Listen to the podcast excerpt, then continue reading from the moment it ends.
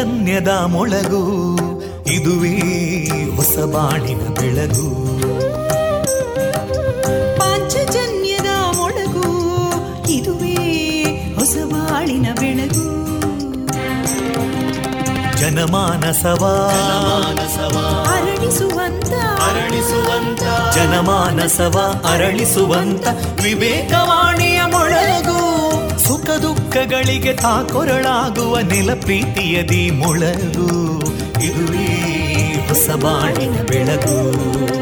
ಇದುವೇ ಪಾಂಚಜನ್ಯದ ಮೊಳಗು. ಇದುವೇ ಪಾಂಚಜನ್ಯದ ಮೊಳಗು. ವಿವೇಕಾನಂದ ವಿದ್ಯಾವರ್ಧಕ ಸಂಘ ಪ್ರವರ್ತಿತ ರೇಡಿಯೋ ಪಾಂಚಜನ್ಯ. ಇದು ಜೀವ ಜೀವದ ಸ್ವರ ಸಂಚಾರ. ತೊಂಬತ್ತು ಬಿಂದು ಎಂಟು ಸ್ವರ ತರಾಂಗಗಳಲ್ಲಿ ಈ ಹೊತ್ತಿನ ಪ್ರಸಾರ ಕಾರ್ಯಕ್ರಮವನ್ನು ಆರಂಭಿಸುತ್ತಿದ್ದೇವೆ. ಆತ್ಮೀಯ ಶ್ರೋತೃ ಬಾಂಧವರಿಗೆ ರೇಡಿಯೋ ಪಾಂಚಜನ್ಯ ಸಮುದಾಯ ಬಾನುಲಿ ಕೇಂದ್ರ ಬಳಗದ ಪರವಾಗಿ ನಾನು ತೇಜಸ್ವಿನಿ ಮಾಡುವ ಪ್ರೀತಿಪೂರ್ವಕ ನಮಸ್ಕಾರಗಳು. ವಂದೇ ಮಾತರಂ. ವಂದೇ ಮಾತರಂ. सुजलां सुफलां मलयज शीतलां सस्यश्यामलां मातरं वन्दे मातरम्। शुभ्रजोत्स्ना पुलकितयामिनीं पुल्लकुसुमिता ध्रुमदळशोभिनीं सुहासिनीं सुमधुरभाषिणीं सुखदां वरदां मातरं वन्दे मातरम् कोटि कोटि कण्ठा कलकलनिनादकराले कोटि कोटि भुजैदृता करकलवाले अबलां केनो मायेतो बले बहुबलधारिणीं नमामि तारिणीं रिपुदलवारिणी मातरम् वन्दे मातरम् तुमि विद्या तुमि धर्मा तुमि हृदि तुमि मर्मा त्वं हि प्राणा शरीरे बाहुते तुमि मा शक्ति हृदये तुमि मा भक्ति तोमारयी प्रतिमागडी मन्दिरे मन्दिरे वन्दे मातरम् त्वं हि दुर्गा दशप्रहरणधारिणीं कमलां कमलदलविहारिणीं वाणीं विद्यादायिनीं नमामि त्वां नमामि कमलाम् अमलामतुलां सुजलां सुफलां मातरं वन्दे मातरम् श्यामलां सरलां सुस्मितां भूषितां धरणीं भरणीं मातरं वन्दे मातरम् वन्दे मातरम् Música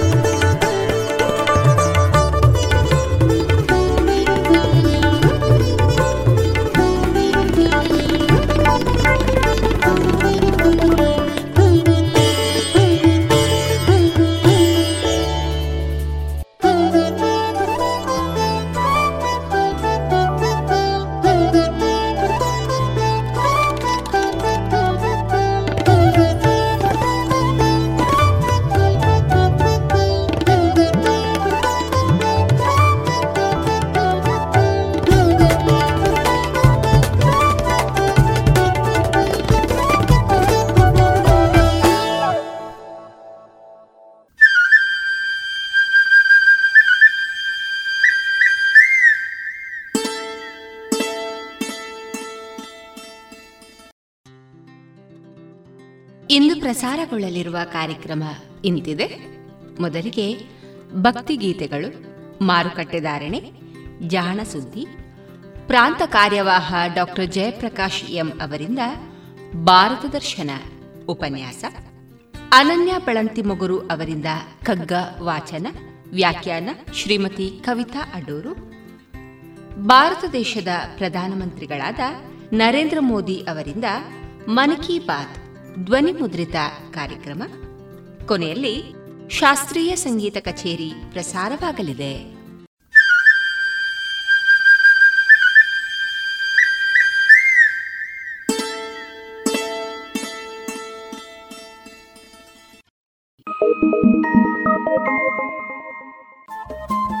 ರೇಡಿಯೋ ಪಾಂಚಜನ್ಯ ತೊಂಬತ್ತು ಬಿಂದು ಎಂಟು ಎಫ್ಎಂ ಸಮುದಾಯ ಬಾನುಲಿ ಕೇಂದ್ರ ಪುತ್ತೂರು. ಇದು ಜೀವ ಜೀವದ ಸ್ವರ ಸಂಚಾರ.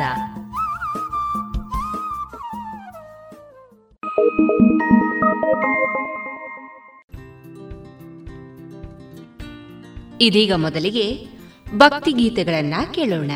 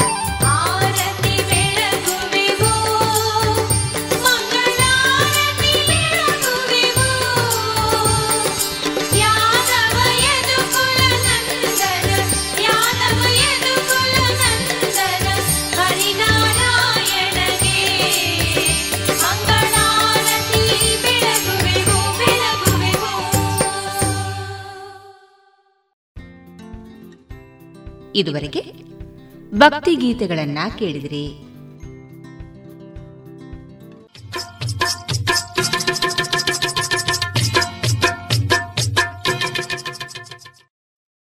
ಮಾರುಕಟ್ಟೆ ಧಾರಣೆ ಇಂತಿದೆ.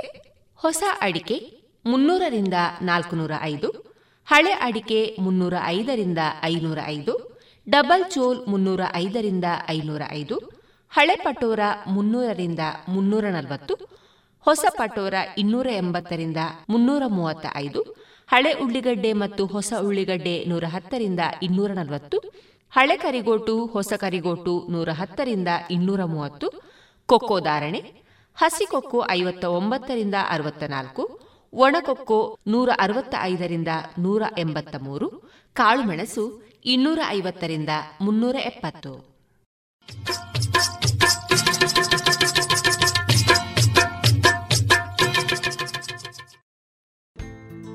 ಇನ್ನೀಗ ಕೇಳಿ ಜಾಣ ಸುದ್ದಿ.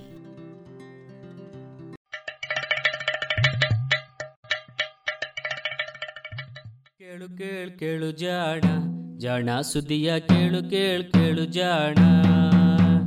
ಇಂದು ಹಂದು ಮುಂದು ಹಿಂದು ಹರಿವು ತಿಳಿವು ಚುಟುಕು ಬೆರಗು ನಿತ್ಯ ನುಡಿಯುವತ್ತು ತರಲು, ನಿತ್ಯ ನುಡಿಯುವತ್ತು ತರಲು. ಕೇಳಿ ಜಾಣರ, ಜಾಣ ಸುದ್ದಿಯ ಕೇಳು ಕೇಳು ಕೇಳು ಜಾಣ. ಜಾಣ ಸುದಿಯ ಕೇಳು ಕೇಳು ಕೇಳು ಜಾಣ. ಜಾಣ, ಜಾಣೆಯರು.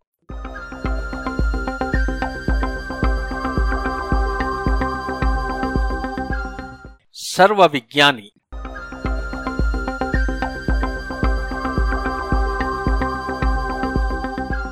ಇಸ್ರೇಲಿ ವಿಜ್ಞಾನಿಗಳಿಗೆ ಸಮಾಜದ ಬಗ್ಗೆ ಹಾಗೂ ಅದರೊಟ್ಟಿಗೆ ತನ್ನ ಸಂಬಂಧದ ಬಗ್ಗೆ ಕಾಳಜಿ ಮಾಡದೇ ಇರುವುದು ಅಸಾಧ್ಯ. ಇದಕ್ಕೆ ಹಲವು ಕಾರಣಗಳಿವೆ. ಈ ಎಲ್ಲ ಕಾರಣಗಳಿಂದಾಗಿ ಸಮಾಜದ ಸಮಸ್ಯೆಗಳು ಎಲ್ಲೆಡೆಯಿಂದಲೂ ಸಂಶೋಧಕರನ್ನು ತಾಕುವುದರಿಂದ ಹಾಗೂ ದಂತಗೋಪುರದೊಳಗೆ ಇರುವವನು ಕೂಡ ಇದನ್ನು ಅವಗಣಿಸಲು ಸಾಧ್ಯವಿಲ್ಲ. ಪಶ್ಚಿಮ ಯುರೋಪು ಹಾಗೂ ಇಸ್ರೇಲಿನ ನಡುವೆ ಇದರಲ್ಲಿ ಇರುವ ಏಕೈಕ ವ್ಯತ್ಯಾಸ ಎಂದರೆ ಇಸ್ರೇಲಿನಲ್ಲಿ ಈ ಸಮಸ್ಯೆಗಳು ಎದ್ದು ಕಾಣುತ್ತವೆ. ಆದರೆ ಪಶ್ಚಿಮ ಯುರೋಪಿನಲ್ಲಿರುವ ನಮಗೆ ಇವು ಇಷ್ಟೊಂದು ಎದ್ದು ತೋರುವಂತಿಲ್ಲವಾದರೂ ಅಷ್ಟೇ ಒತ್ತಡ ತರುವಂತವು ಹಾಗೂ ಇತ್ತೀಚೆಗೆ ಇವು ಇನ್ನಷ್ಟು ತುರ್ತು ಸಮಸ್ಯೆಗಳಾಗಿ ಬಿಟ್ಟಿವೆ. ಸಾವಿರದ ಒಂಬೈನೂರ ಅರವತ್ತರಲ್ಲಿ ಸರ್ಕಾರಗಳು ಮತ್ತು ವಿಜ್ಞಾನಿಗಳು ಹೆಚ್ಚೆಚ್ಚು ವಿಜ್ಞಾನ ಇದ್ದಷ್ಟು ಒಳ್ಳೆಯದು ಎಂದು ಭಾವಿಸಿದ್ದರು ಎನ್ನುವುದನ್ನು ನೆನಪಿಸಿಕೊಂಡ್ರೇನೆ ಖುಷಿಯಾಗುತ್ತದೆ. ಆಗ ನೀವು ಹಣ ಬೇಕೆಂದರೆ ಬೇಕು ಎನ್ನಬೇಕಿತ್ತು ಅಷ್ಟೇ. ಒಟ್ಟಾರೆ ಎಲ್ಲ ಸರ್ಕಾರಗಳು ವಿಜ್ಞಾನದ ವಿಷಯದಲ್ಲಿ ಆಗ ಬಲು ಉದಾರಿಗಳಾಗಿದ್ದವು. ಆದರೆ ಇತ್ತೀಚಿನ ನಾಲ್ಕೈದು ವರ್ಷಗಳಲ್ಲಿ ಸರ್ಕಾರಗಳು ಬಲು ಜೋರಾಗಿ ಪ್ರಶ್ನಿಸುತ್ತಿವೆ. ನಾವು ಯಾಕಾಗಿ? ಯಾವ ಗುರಿಯ ಸಾಧನೆಗಾಗಿ ನಿಮಗೆ ಹಣ ಕೊಡಬೇಕು? ನಾವು ವಿಜ್ಞಾನಿಗಳನ್ನು ಮಾಡಲೆಂದು ಕೋರುವ ಕಾರ್ಯಗಳು, ಇದಕ್ಕಾಗಿ ಬೆಲೆತಿರುವ ಜನತೆಯ ಸಮಸ್ಯೆಗಳನ್ನು ಪರಿಹರಿಸುವಂತವೇ ಸತ್ಯ ಏನೆಂದರೆ ವಿಜ್ಞಾನಿಗಳಿಗೆ ತಮ್ಮ ಕಾರ್ಯಗಳ ಬಗ್ಗೆ ಈ ರೀತಿ ಸಮಜಾಯಿಷಿ ಕೊಟ್ಟು ಗೊತ್ತಿಲ್ಲ. ನಿರ್ದಿಷ್ಟ ಸಂಶೋಧನೆಗಾಗಿ ಹಣವನ್ನು ಬೇಡುವಾಗ ಸಮಜಾಯಿಷಿ ನೀಡುವುದೇನೋ ಸರಿ, ಆದರೆ ಇಡೀ ವೈಜ್ಞಾನಿಕ ಸಂಶೋಧನಾ ಚಟುವಟಿಕೆಗಳ ಬಗ್ಗೆ ಸಮಜಾಯಿಷಿ ನೀಡಲು ಸಾಧ್ಯವೇ? ಬಹುಶಃ ಇಲ್ಲ. ವಿಜ್ಞಾನಿಗಳು ತಮಗೆ ಖುಷಿ ಕೊಡುವ ಕೆಲಸಗಳು ಕೆಲವು ಅನುಕೂಲಗಳನ್ನು ತರುವುದರಿಂದ ಅದರ ವೆಚ್ಚವನ್ನು ಸಮಾಜ ಭರಿಸಲು ಸಿದ್ಧವಾಗಿರುತ್ತದೆ ಎಂದು ಭಾವಿಸಿರುತ್ತಾರೆ. ಸಮಾಜ ಹಾಗೂ ಸರ್ಕಾರಗಳು ಇಂತಹ ನಂಬಿಕೆಯನ್ನ ಹೆಚ್ಚೆಚ್ಚು ಪ್ರಶ್ನಿಸುತ್ತಿವೆ. ಶೈಕ್ಷಣಿಕ, ಶುದ್ಧ ವಿಜ್ಞಾನದ ಸಂಶೋಧನೆಗಳು ಹಾಗೂ ಅನಂತರ ಅವುಗಳಿಂದ ದೊರೆಯುವ ಬೃಹತ್ ಪ್ರಮಾಣದ ತಂತ್ರಜ್ಞಾನಗಳ ನಡುವೆ ಇರುವ ಸಂಬಂಧಗಳಿಗೆ ಕಾರ್ಯಕಾರಣವೇನೂ ಇಲ್ಲ ಎಂದು ಇವನ್ನು ಪರೀಕ್ಷಿಸಿದ ಹಲವು ಸಂಶೋಧನೆಗಳು ತಿಳಿಸಿವೆ. ಕೆಲವೊಮ್ಮೆ ಈ ಸಂಬಂಧಗಳು ಬಲು ಜಟಿಲವಾದದ್ದು ಆಗಿರಬಹುದು. ಇದುವರೆಗೆ ನಡೆಸಿದ ಯಾವ ಲಾಭ ವೆಚ್ಚದ ಪರಿಶೀಲನೆಗಳು ಕೂಡ ರಾಷ್ಟ್ರವೊಂದು ಸಂಶೋಧನೆಗಳಿಗಾಗಿ ಮಾಡುವ ವೆಚ್ಚಕ್ಕೆ ಸಮಜಾಯಿಷಿ ಇದೆ ಎಂದು ಹೇಳಿಲ್ಲ. ಬಹುಶಃ ಹೇಳಲಾಗುವುದೂ ಇಲ್ಲ. ವಿಜ್ಞಾನ ಎನ್ನುವುದು ಕೂಡ ಕಲೆ ಸಂಗೀತದಂತೆಯೇ ಒಂದು ಸಾಂಸ್ಕೃತಿಕ ಚಟುವಟಿಕೆ ಎಂದು ನಾವು ಪರಿಗಣಿಸಿದ್ದರೆ ಆಗ ವಿಜ್ಞಾನಿಗಳು ಬಹುಶಃ ಇಂದಿಗಿಂತಲೂ ಕೆಟ್ಟ ಪರಿಸ್ಥಿತಿಯಲ್ಲಿ ಇರುತ್ತಿದ್ದರೇನೋ. ಯಾವುದೇ ದೇಶ ವಿಜ್ಞಾನಕ್ಕಾಗಿ ಕಾದಿರಿಸುವ ಬಜೆಟ್ ಅನ್ನು ಕಲೆ ಸಂಸ್ಕೃತಿಗೆ ಎಂದು ಕೊಟ್ಟದ್ದರ ಜೊತೆಗೆ ಹೋಲಿಸಿ ನೋಡಿ. ವಿಜ್ಞಾನಿಗಳಿಗೆ ಇನ್ನೂ ಹೆಚ್ಚು ಸಂಪನ್ಮೂಲ ಕೊಡಲೇಬೇಕು ಎಂದರೆ ಎಷ್ಟು ಕೊಡಬೇಕು? ಅವರಿಗೆ ಇವತ್ತು ಸಿಗುತ್ತಾ ಇರುವಷ್ಟೆಯೋ ಅಥವಾ ಅದರ ಅರ್ಧ ಭಾಗದಷ್ಟು ಅಥವಾ ದುಪ್ಪಟ್ಟೋ? ಇದುವರೆಗೂ ಯಾರೂ ಇಂತಹ ಲೆಕ್ಕಾಚಾರ ಮಾಡಲಿಲ್ಲ ಬಿಡಿ. ಹಾಗಿದ್ದರೂ ಕೆಲವು ದೇಶಗಳಲ್ಲಿ ವಿಜ್ಞಾನ ಮತ್ತು ಸಂಶೋಧನೆ ಬಜೆಟಿಗೆ ಕತ್ತರಿ ಬಿದ್ದಿದೆ. ಇಂತಹ ಪ್ರಶ್ನೆಗಳು ಇನ್ನಷ್ಟು ಮತ್ತಷ್ಟು ಜೋರಾಗಿ ಕೇಳಿಸುತ್ತಿವೆ. ವಿಜ್ಞಾನದ ಬಗ್ಗೆ ಈ ಆರ್ಥಿಕ ದೃಷ್ಟಿಕೋನವಲ್ಲದೆ ಇನ್ನೊಂದು ದೂರೂ ಇದೆ. ವಿಜ್ಞಾನದ ಮುನ್ನಡೆಯಿಂದಾಗಿ ಬರುವ ಲಾಭದ ಜೊತೆಗೆ ಎಷ್ಟರ ಮಟ್ಟಿಗೆ ಹಾನಿಯೂ ಬರುತ್ತದೆ ಎನ್ನುವುದೇ ಪ್ರಶ್ನೆ. ಮನುಷ್ಯ ಮತ್ತು ಪರಿಸರಕ್ಕೆ ಆಗುವ ಹಾನಿಗೆ ಯುವ ಜನತೆಯಿಂದ ಹಲವು ಪ್ರಶ್ನೆಗಳಿವೆ. ಕೆಲವರಂತೂ ವಿಜ್ಞಾನದ ಚಟುವಟಿಕೆಗಳು ಬಲು ಅಪಾಯಕಾರಿ, ಆದ್ದರಿಂದ ಅದನ್ನು ನಿಲ್ಲಿಸಿಬಿಡಬೇಕು ಎಂದು ಹೇಳುವ ಮಟ್ಟವನ್ನು ತಲುಪಿಬಿಟ್ಟಿದ್ದಾರೆ. ಇಂತಹ ಪ್ರಶ್ನೆಗಳು ಜನಸಾಮಾನ್ಯರಿಂದಲೂ ಬರುತ್ತವೆ. ಬೇರೆ ಕ್ಷೇತ್ರಗಳ ಪಾಡೇನೂ ಗೊತ್ತಿಲ್ಲ. ಆದರೆ ಜೀವಿ ವಿಜ್ಞಾನದ ಮಟ್ಟಿಗಂತೂ ಈ ಪ್ರಶ್ನೆಗಳನ್ನು ಉತ್ತರಿಸುವುದು ಬಲು ತುರ್ತಾಗಿದೆ. ಹೀಗೆ ರಸಾಯನ ವಿಜ್ಞಾನವನ್ನು ಓದಿ ಭೌತ ವಿಜ್ಞಾನದಲ್ಲಿ ಪ್ರತಿಭೆಯನ್ನು ತೋರಿ, ಅನಂತರ ಜೀವಿ ವಿಜ್ಞಾನಿಯಾಗಿ ನೊಬೆಲ್ ಪ್ರಶಸ್ತಿ ಪಡೆದ ಇಪ್ಪತ್ತನೆಯ ಶತಮಾನದ ಪ್ರಭಾವಿ ಜೀವಿ ರಸಾಯನ ವಿಜ್ಞಾನಿ, ನೊಬೆಲ್ ಪಾರಿತೋಷಿಕ ವಿಜೇತ ಸರ್ ಜಾನ್ ಕೆಂಡ್ರೂ ನುಡಿದ ಮಾತುಗಳು ಇವು. ತನ್ನ ಬಾಲ್ಯದ ಗೆಳೆಯನ ನಾಡಾದ ಇಸ್ರೇಲಿನಲ್ಲಿ ವಿಜ್ಞಾನಿಗಳ ಕೂಟವೊಂದನ್ನು ಉದ್ದೇಶಿಸಿ ಮಾತನಾಡುವಾಗ, ಹೀಗೆ ವಿಜ್ಞಾನ ಎನ್ನುವ ಚಟುವಟಿಕೆಯನ್ನು ಯಾವ ಸಂಶೋಧನೆಯಿಂದ ಲಾಭ ಹೆಚ್ಚು ಎನ್ನುವುದನ್ನು ಅರ್ಥಾತ್ ಸಮಾಜದ ಒಳಿತಿಗಾಗಿ ಇರುವ ವಿಜ್ಞಾನವನ್ನಷ್ಟೇ ಕೈಗೊಳ್ಳಬೇಕು ಎಂದು ಈ ಮಾತುಗಳನ್ನು ನುಡಿದ ಸರ್ ಜಾನ್ ಕೆಂಡ್ರೂ ಹುಟ್ಟಿದ ದಿನ ಇಂದು ಮಾರ್ಚ್ ಇಪ್ಪತ್ನಾಲ್ಕು.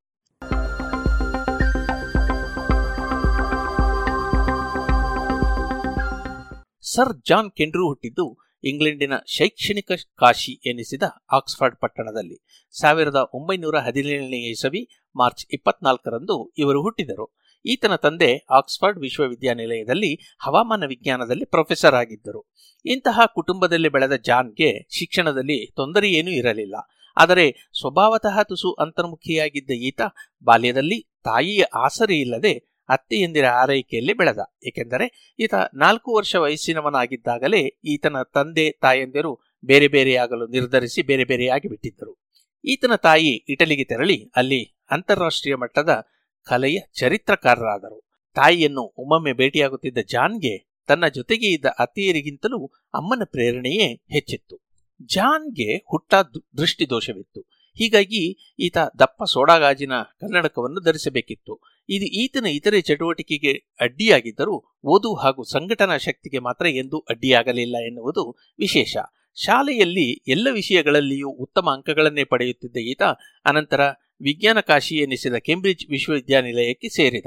ಅಲ್ಲಿ ಪ್ರವೇಶ ಪರೀಕ್ಷೆಯಲ್ಲಿ ಈತನನ್ನು ಸಂದರ್ಶಿಸಿದಾಗ, ನಿನಗೆ ಫುಟ್ಬಾಲ್ ಆಡಲು ಬರುತ್ತದೆಯೋ? ಎಂದು ಯಾರೋ ಕೇಳಿದರಂತೆ. ಅದಕ್ಕೆ ಸಿಟ್ಟಾಗಿ ಅಂದಿನ ಕಾಲದಲ್ಲಿ ಬಳಕೆಯಲ್ಲಿದ್ದ ಕಾಂತ ಶಕ್ತಿಯ ಸಾಧನಗಳಲ್ಲಿನ ದೋಷಗಳ ಬಗ್ಗೆ ಈತ ಒಂದು ಭಾಷಣ ಕೊಟ್ಟನಂತೆ. ಪುಣ್ಯಕ್ಕೆ ಸಂದರ್ಶಕರಲ್ಲಿ ಒಬ್ಬರು ಅಂದಿನ ಸುಪ್ರಸಿದ್ಧ ಭೌತವಿಜ್ಞಾನಿ ಜೋಸೆಫ್ ಥಾಮ್ಸನ್ ಆಗಿದ್ದರು. ಈತನ ಉತ್ತರವನ್ನು ಕೇಳಿ ನಕ್ಕು ಪ್ರವೇಶವನ್ನು ನೀಡಿದ್ದರಂತೆ. ಸರ್ ಥಾಮ್ಸನ್ ಹಾಗೂ ಸರ್ ರಂತಹ ಪ್ರತಿಭೆಗಳೇ ಗುರುವಾಗಿದ್ದ ಜಾನ್ ಕೆಂಡ್ರು ರಸಾಯನ ವಿಜ್ಞಾನದಲ್ಲಿ ಪದವಿ ಪಡೆದರು. ಜೊತೆಗೆ ಸಂಗೀತ, ಕಲೆ ಹಾಗೂ ಪುರಾತತ್ವ ಶಾಸ್ತ್ರಗಳಲ್ಲಿಯೂ ಸಾಕಷ್ಟು ಆಸಕ್ತಿ ವಹಿಸಿ ಅವುಗಳನ್ನು ಕಲಿತಿದ್ದರು. ಇವುಗಳು ಹಾಗೂ ಛಾಯಾಚಿತ್ರಣ ಜೀವಮಾನ ಪರ್ಯಂತ ಇವರ ಹವ್ಯಾಸಗಳಾಗಿದ್ದವು. ಕೇಂಬ್ರಿಡ್ಜ್ ಸೇರಿದಾಗ ಜಾನ್ಗೆ ಹದಿಹರೆಯ, ಅಲ್ಲಿ ಇಪ್ಪತ್ತೆರಡನೆಯ ವಯಸ್ಸಿಗೆ ಪದವಿ ಪಡೆದರು. ಆದರೆ ವಿಶ್ವವಿದ್ಯಾನಿಲಯದಲ್ಲಿ ಇದ್ದಾಗಲೇ ನಮ್ಮಲ್ಲಿ ಎನ್ಸಿಸಿ ಇರುವ ಹಾಗೆ ಇದ್ದ ಒಟಿಸಿ ಎನ್ನುವ ಸೇನೆಯ ತುಕಡಿಯನ್ನು ಸೇರಿದ್ದರು. ಬೇರೆ ಯಾರೂ ಅದರಲ್ಲಿ ಆಸಕ್ತಿ ತೋರಿಸದೇ ಇದ್ದದ್ದರಿಂದ ತಾನು ಅದನ್ನು ಸೇರಿದೆ ಎಂದು ಕೆಂಡ್ರು ಒಂದೆಡೆ ಹೇಳಿಕೊಂಡಿದ್ದಾರೆ. ಬೇರೆಯವರಿಗಿಂತ ಭಿನ್ನವಾಗಿ ನಡೆಯುವುದರಲ್ಲೇ ತನ್ನತನವನ್ನು ಹೀಗೆ ಈತ ಪ್ರತಿಯೊಂದು ಚಟುವಟಿಕೆಯಲ್ಲೂ ಕಂಡುಕೊಳ್ಳುತ್ತಿದ್ದ. ಈತ ಓಟಿಸಿ ಸೇರಿದ ಮರು ವರ್ಷವೇ ಎರಡನೆಯ ವಿಶ್ವ ಯುದ್ಧ ಆರಂಭವಾಯಿತು ಒಟಿಸಿಯಲ್ಲಿ ಅಂದಿನ ಕಾಲದಲ್ಲಿ ಹೊಸತೆನ್ನಿಸಿದ್ದ ರೇಡಿಯೋ ಸಂಪರ್ಕ ಸಾಧನಗಳ ಬಗ್ಗೆ ತರಬೇತಿ ಪಡೆದಿದ್ದರಿಂದ ಈತನನ್ನು ರೇಡಾರ್ ಸಂಶೋಧನೆಯ ವಿಭಾಗದಲ್ಲಿ ಅಧಿಕಾರಿಯಾಗಿ ನೇಮಕ ಮಾಡಲಾಯಿತು. ಹೀಗೆ ಮಿಲಿಟರಿ ತಂತ್ರಜ್ಞಾನದ ಅಭಿವೃದ್ಧಿಯಲ್ಲಿ ಈತ ತೊಡಗಿಕೊಂಡ. ಇದರಲ್ಲಿಯೂ ತನ್ನ ಪ್ರತಿಭೆಯನ್ನು ಮೆರೆದ ಅನಂತರ ಇಂಗ್ಲೆಂಡಿನ ವಾಯುಸೇನೆಯನ್ನೂ ಸೇರಿದ. ವಾಯುಸೇನೆಯಲ್ಲಿ ಇದ್ದಾಗ ಈತನಿಗೆ ಮೈಖೇಲ್ ವೈಸ್ಮನ್ ಎನ್ನುವ ಗೆಳೆಯನ ಪರಿಚಯವಾಯಿತು. ಆ ಗೆಳೆಯನ ವಿಮಾನಕ್ಕೆ ಬಾಂಬು ಬಡಿದು ನೆಲಕ್ಕೆ ಬಿದ್ದು ಮರಣಿಸುವ ಕೊನೆಯ ಕ್ಷಣದಲ್ಲಿ ಜಾನ್ ಆತನೊಡನೆ ರೇಡಿಯೋದಲ್ಲಿ ಮಾತನಾಡುತ್ತಿದ್ದನಂತೆ. ಮೈಖೇಲ್ ವೈಸ್ಮನ್ನ ತಂದೆ ಮುಂದೆ ಇಸ್ರೇಲಿನ ಅಧ್ಯಕ್ಷರಾದಾಗ ಈತ ಇಸ್ರೇಲಿನ ವಿಜ್ಞಾನಿಗಳ ಜೊತೆಗೆ ಒಡನಾಡಿದ್ದ.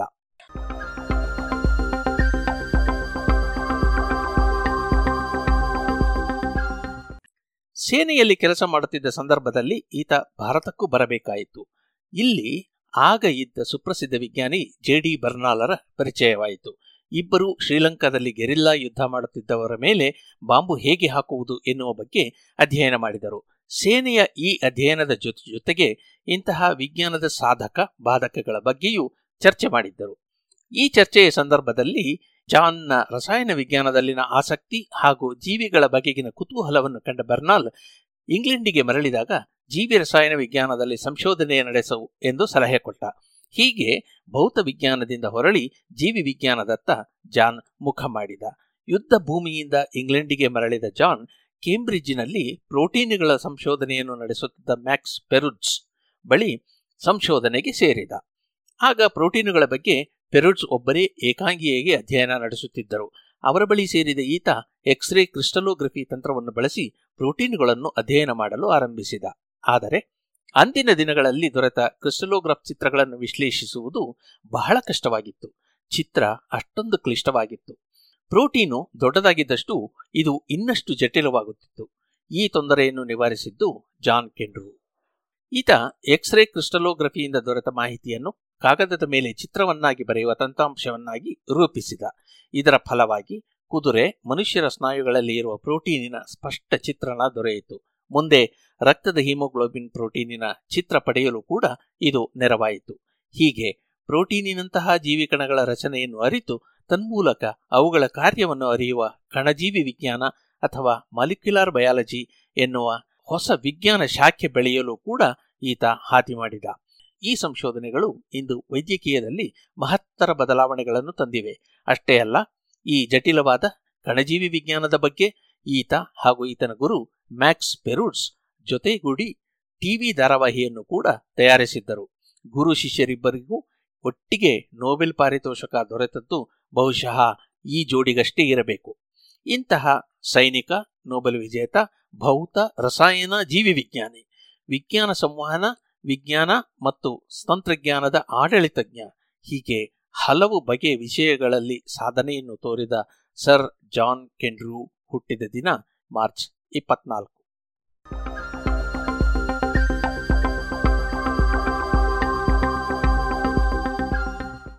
ಇದು ಇಂದಿನ ಜಾಣಜಾಣೆಯರು ರಚನೆ ಮತ್ತು ಜಾಣಧ್ವನಿ ಕೊಳ್ಳೇಗಾಲ ಶರ್ಮಾ.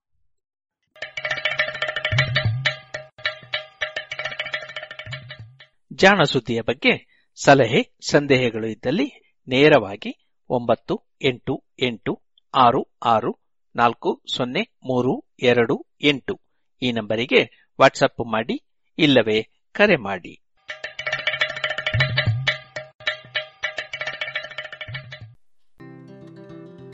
ಇದುವರೆಗೆ ಜಾಣ ಸುದ್ದಿ ಕೇಳಿದಿರಿ.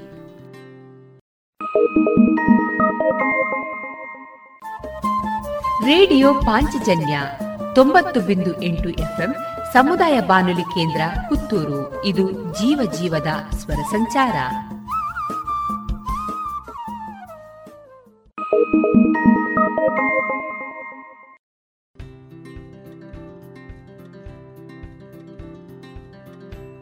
ಪ್ರಾಂತ ಕಾರ್ಯವಾಹ ಡಾಕ್ಟರ್ ಜಯಪ್ರಕಾಶ್ ಎಂ ಅವರಿಂದ ಭಾರತ ದರ್ಶನ ಉಪನ್ಯಾಸವನ್ನ ಕೇಳೋಣ.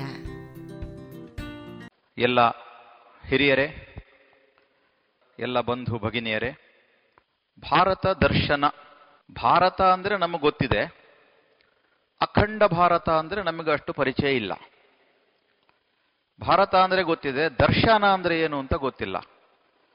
ದರ್ಶನ ಅಂದ್ರೆ ಎಲ್ಲೋ ಭೂತ ಹಿಡಿದ ದರ್ಶನ ಪಾತ್ರಿದ್ದು ನೆನಪಿದೆ. ಆದರೆ ಜೊತೆ ಜೊತೆಯಲ್ಲೇನೆ ದೇವರ ದರ್ಶನ. ದೇವರನ್ನ ಭೇಟಿ ಮಾಡಿದೆ, ನೋಡ್ಕೊಂಡು ಬಂದೆ ಅಂತ ಹೇಳಲ್ಲ ಯಾರೂ ದೇವರ ದರ್ಶನಕ್ಕಾಗಿ ಹೋಗಿದ್ದೆ. ಹಾಗೆ ನಮ್ಮ ನಮ್ಮ ಗುರುಗಳು ಅಂತ ಒಬ್ರು ಇರ್ತಾರೆ. ಆ ಗುರುಗಳ ದರ್ಶನ ಮಾಡ್ಕೊಂಡು ಬಂದ್ರ ಅಂತಾನು ಕೇಳ್ತಾರೆ.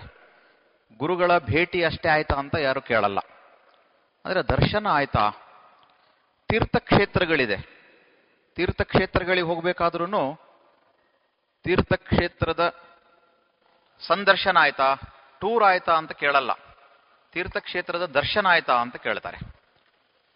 ತುಂಬಾ ಆತ್ಮೀಯರಾಗಿರುವಂಥವರು ಸಿಗದೆ ತಿಂಗಳುಗಟ್ಟಲೆ ಆಗಿದ್ರೆ ದರ್ಶನ ಭಾಗ್ಯನೇ ಇಲ್ವಲ್ಲ ಅನ್ನುವಂಥ ಪದಗಳನ್ನು ಉಪಯೋಗ ಮಾಡ್ತಾರೆ. ಹಾಗಾಗಿ ಭಾರತದ ದರ್ಶನವನ್ನು ನಾವು ಮಾಡಲಿಕ್ಕಾಗಿ ಪ್ರಯತ್ನ ಮಾಡೋಣ. ಭಗವದ್ಗೀತೆಯಲ್ಲಿ ವಿಶ್ವರೂಪ ದರ್ಶನ. ಕೃಷ್ಣ ಅರ್ಜುನನಿಗೆ ಉಪದೇಶ ಆದಮೇಲೆ ಅವನಿಗಿನ್ನೂ ಪೂರ್ಣ ಪ್ರಮಾಣದಲ್ಲಿ ಅಥವಾ ಇನ್ನೂ ಸ್ವಲ್ಪ ಅನುಮಾನ ಇದ್ದಾಗ ಕೃಷ್ಣ ತನ್ನ ದರ್ಶನವನ್ನು ತೋರಿಸಿದ ಮೇಲೆ ಅವನಿಗೆ ಹೇಳಿದ್ದೆಲ್ಲವನ್ನ ಒಪ್ಕೊಳ್ತಾನೆ ಅವನು. ಅದರಂತೆ ನಡ್ಕೊಳ್ತಾನೆ.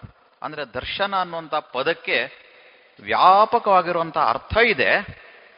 ದರ್ಶನ ಅಂದರೆ ಕೇವಲ ತಿಳ್ಕೊಳ್ಳೋದು ಅಷ್ಟೇ ಅಲ್ಲ, ಅದನ್ನು ಅಧ್ಯಯನ ಮಾಡೋದು ಆಗಿರುತ್ತೆ.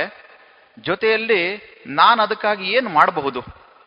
ಕೇವಲ ತಿಳ್ಕೊಳ್ಳೋದು ಅಷ್ಟೇ ಅಲ್ಲ, ನನ್ನ ಜೀವನದಲ್ಲಿ ಅದನ್ನು ಅಳವಡಿಸಿಕೊಳ್ಳುವಂತಹ ದೃಷ್ಟಿಯಿಂದ ಏನೇನು ಪ್ರಯತ್ನ ಮಾಡಬಹುದು ಇದು ಬರುತ್ತೆ. ದರ್ಶನ ಒಂದೇ ಸಲ ಮಾಡಿ ನಿಲ್ಲಿಸಲ್ಲ ಮತ್ತೆ ಮತ್ತೆ ದರ್ಶನ ಆಗ್ತಾನೆ ಇರುತ್ತೆ. ತೀರ್ಥಕ್ಷೇತ್ರಕ್ಕೆ ಹೋದರೆ, ಮುಂದಿನ ವರ್ಷ ಹೋದರೆ ಮತ್ತೆ ದರ್ಶನ ಅಂತಾನೆ ಹೇಳ್ತೀವಿ ನಾವು. ಹಾಗಾಗಿ ಒಂದೇ ಬಾರಿಗೆ ದರ್ಶನ ಮಾಡಿದ ತಕ್ಷಣನೇ ಎಲ್ಲ ಸಿಕ್ತು ಅಂತನೂ ಅಲ್ಲ. ಸಿಕ್ಕಿದ್ರೂ ಕೂಡ ಮತ್ತೆ ಮುಂದಿನ ಬಾರಿ ಇನ್ನೊಂದ್ಸಲ ದರ್ಶನ ಮಾಡಿದಾಗ ನಮ್ಮ ಕಾಣುವಂತ ವಿಧಾನ ಬೇರೆ ಇರುತ್ತೆ, ಅರ್ಥ ಮಾಡ್ಕೊಳ್ಳುವಂತಹ ರೀತಿನೂ ಬೇರೆ ಇರುತ್ತೆ. ಹಾಗೆ ಭಾರತವನ್ನ ನಿಜ ರೂಪದಲ್ಲಿ ಒಮ್ಮೆ ಅಖಂಡವಾಗಿನೂ ಹೌದು. ಅದು ಅನೇಕ ಖಂಡಗಳಾಗಿ ಹೋಗಿದೆ ಈಗ. ವಿಭಜನೆ ಆಗ್ತಾ ಆಗ್ತಾ ಆಗ್ತಾ ಬಹಳ ಸಣ್ಣ ಭಾರತವಾಗಿ ಉಳಿದಿದೆ.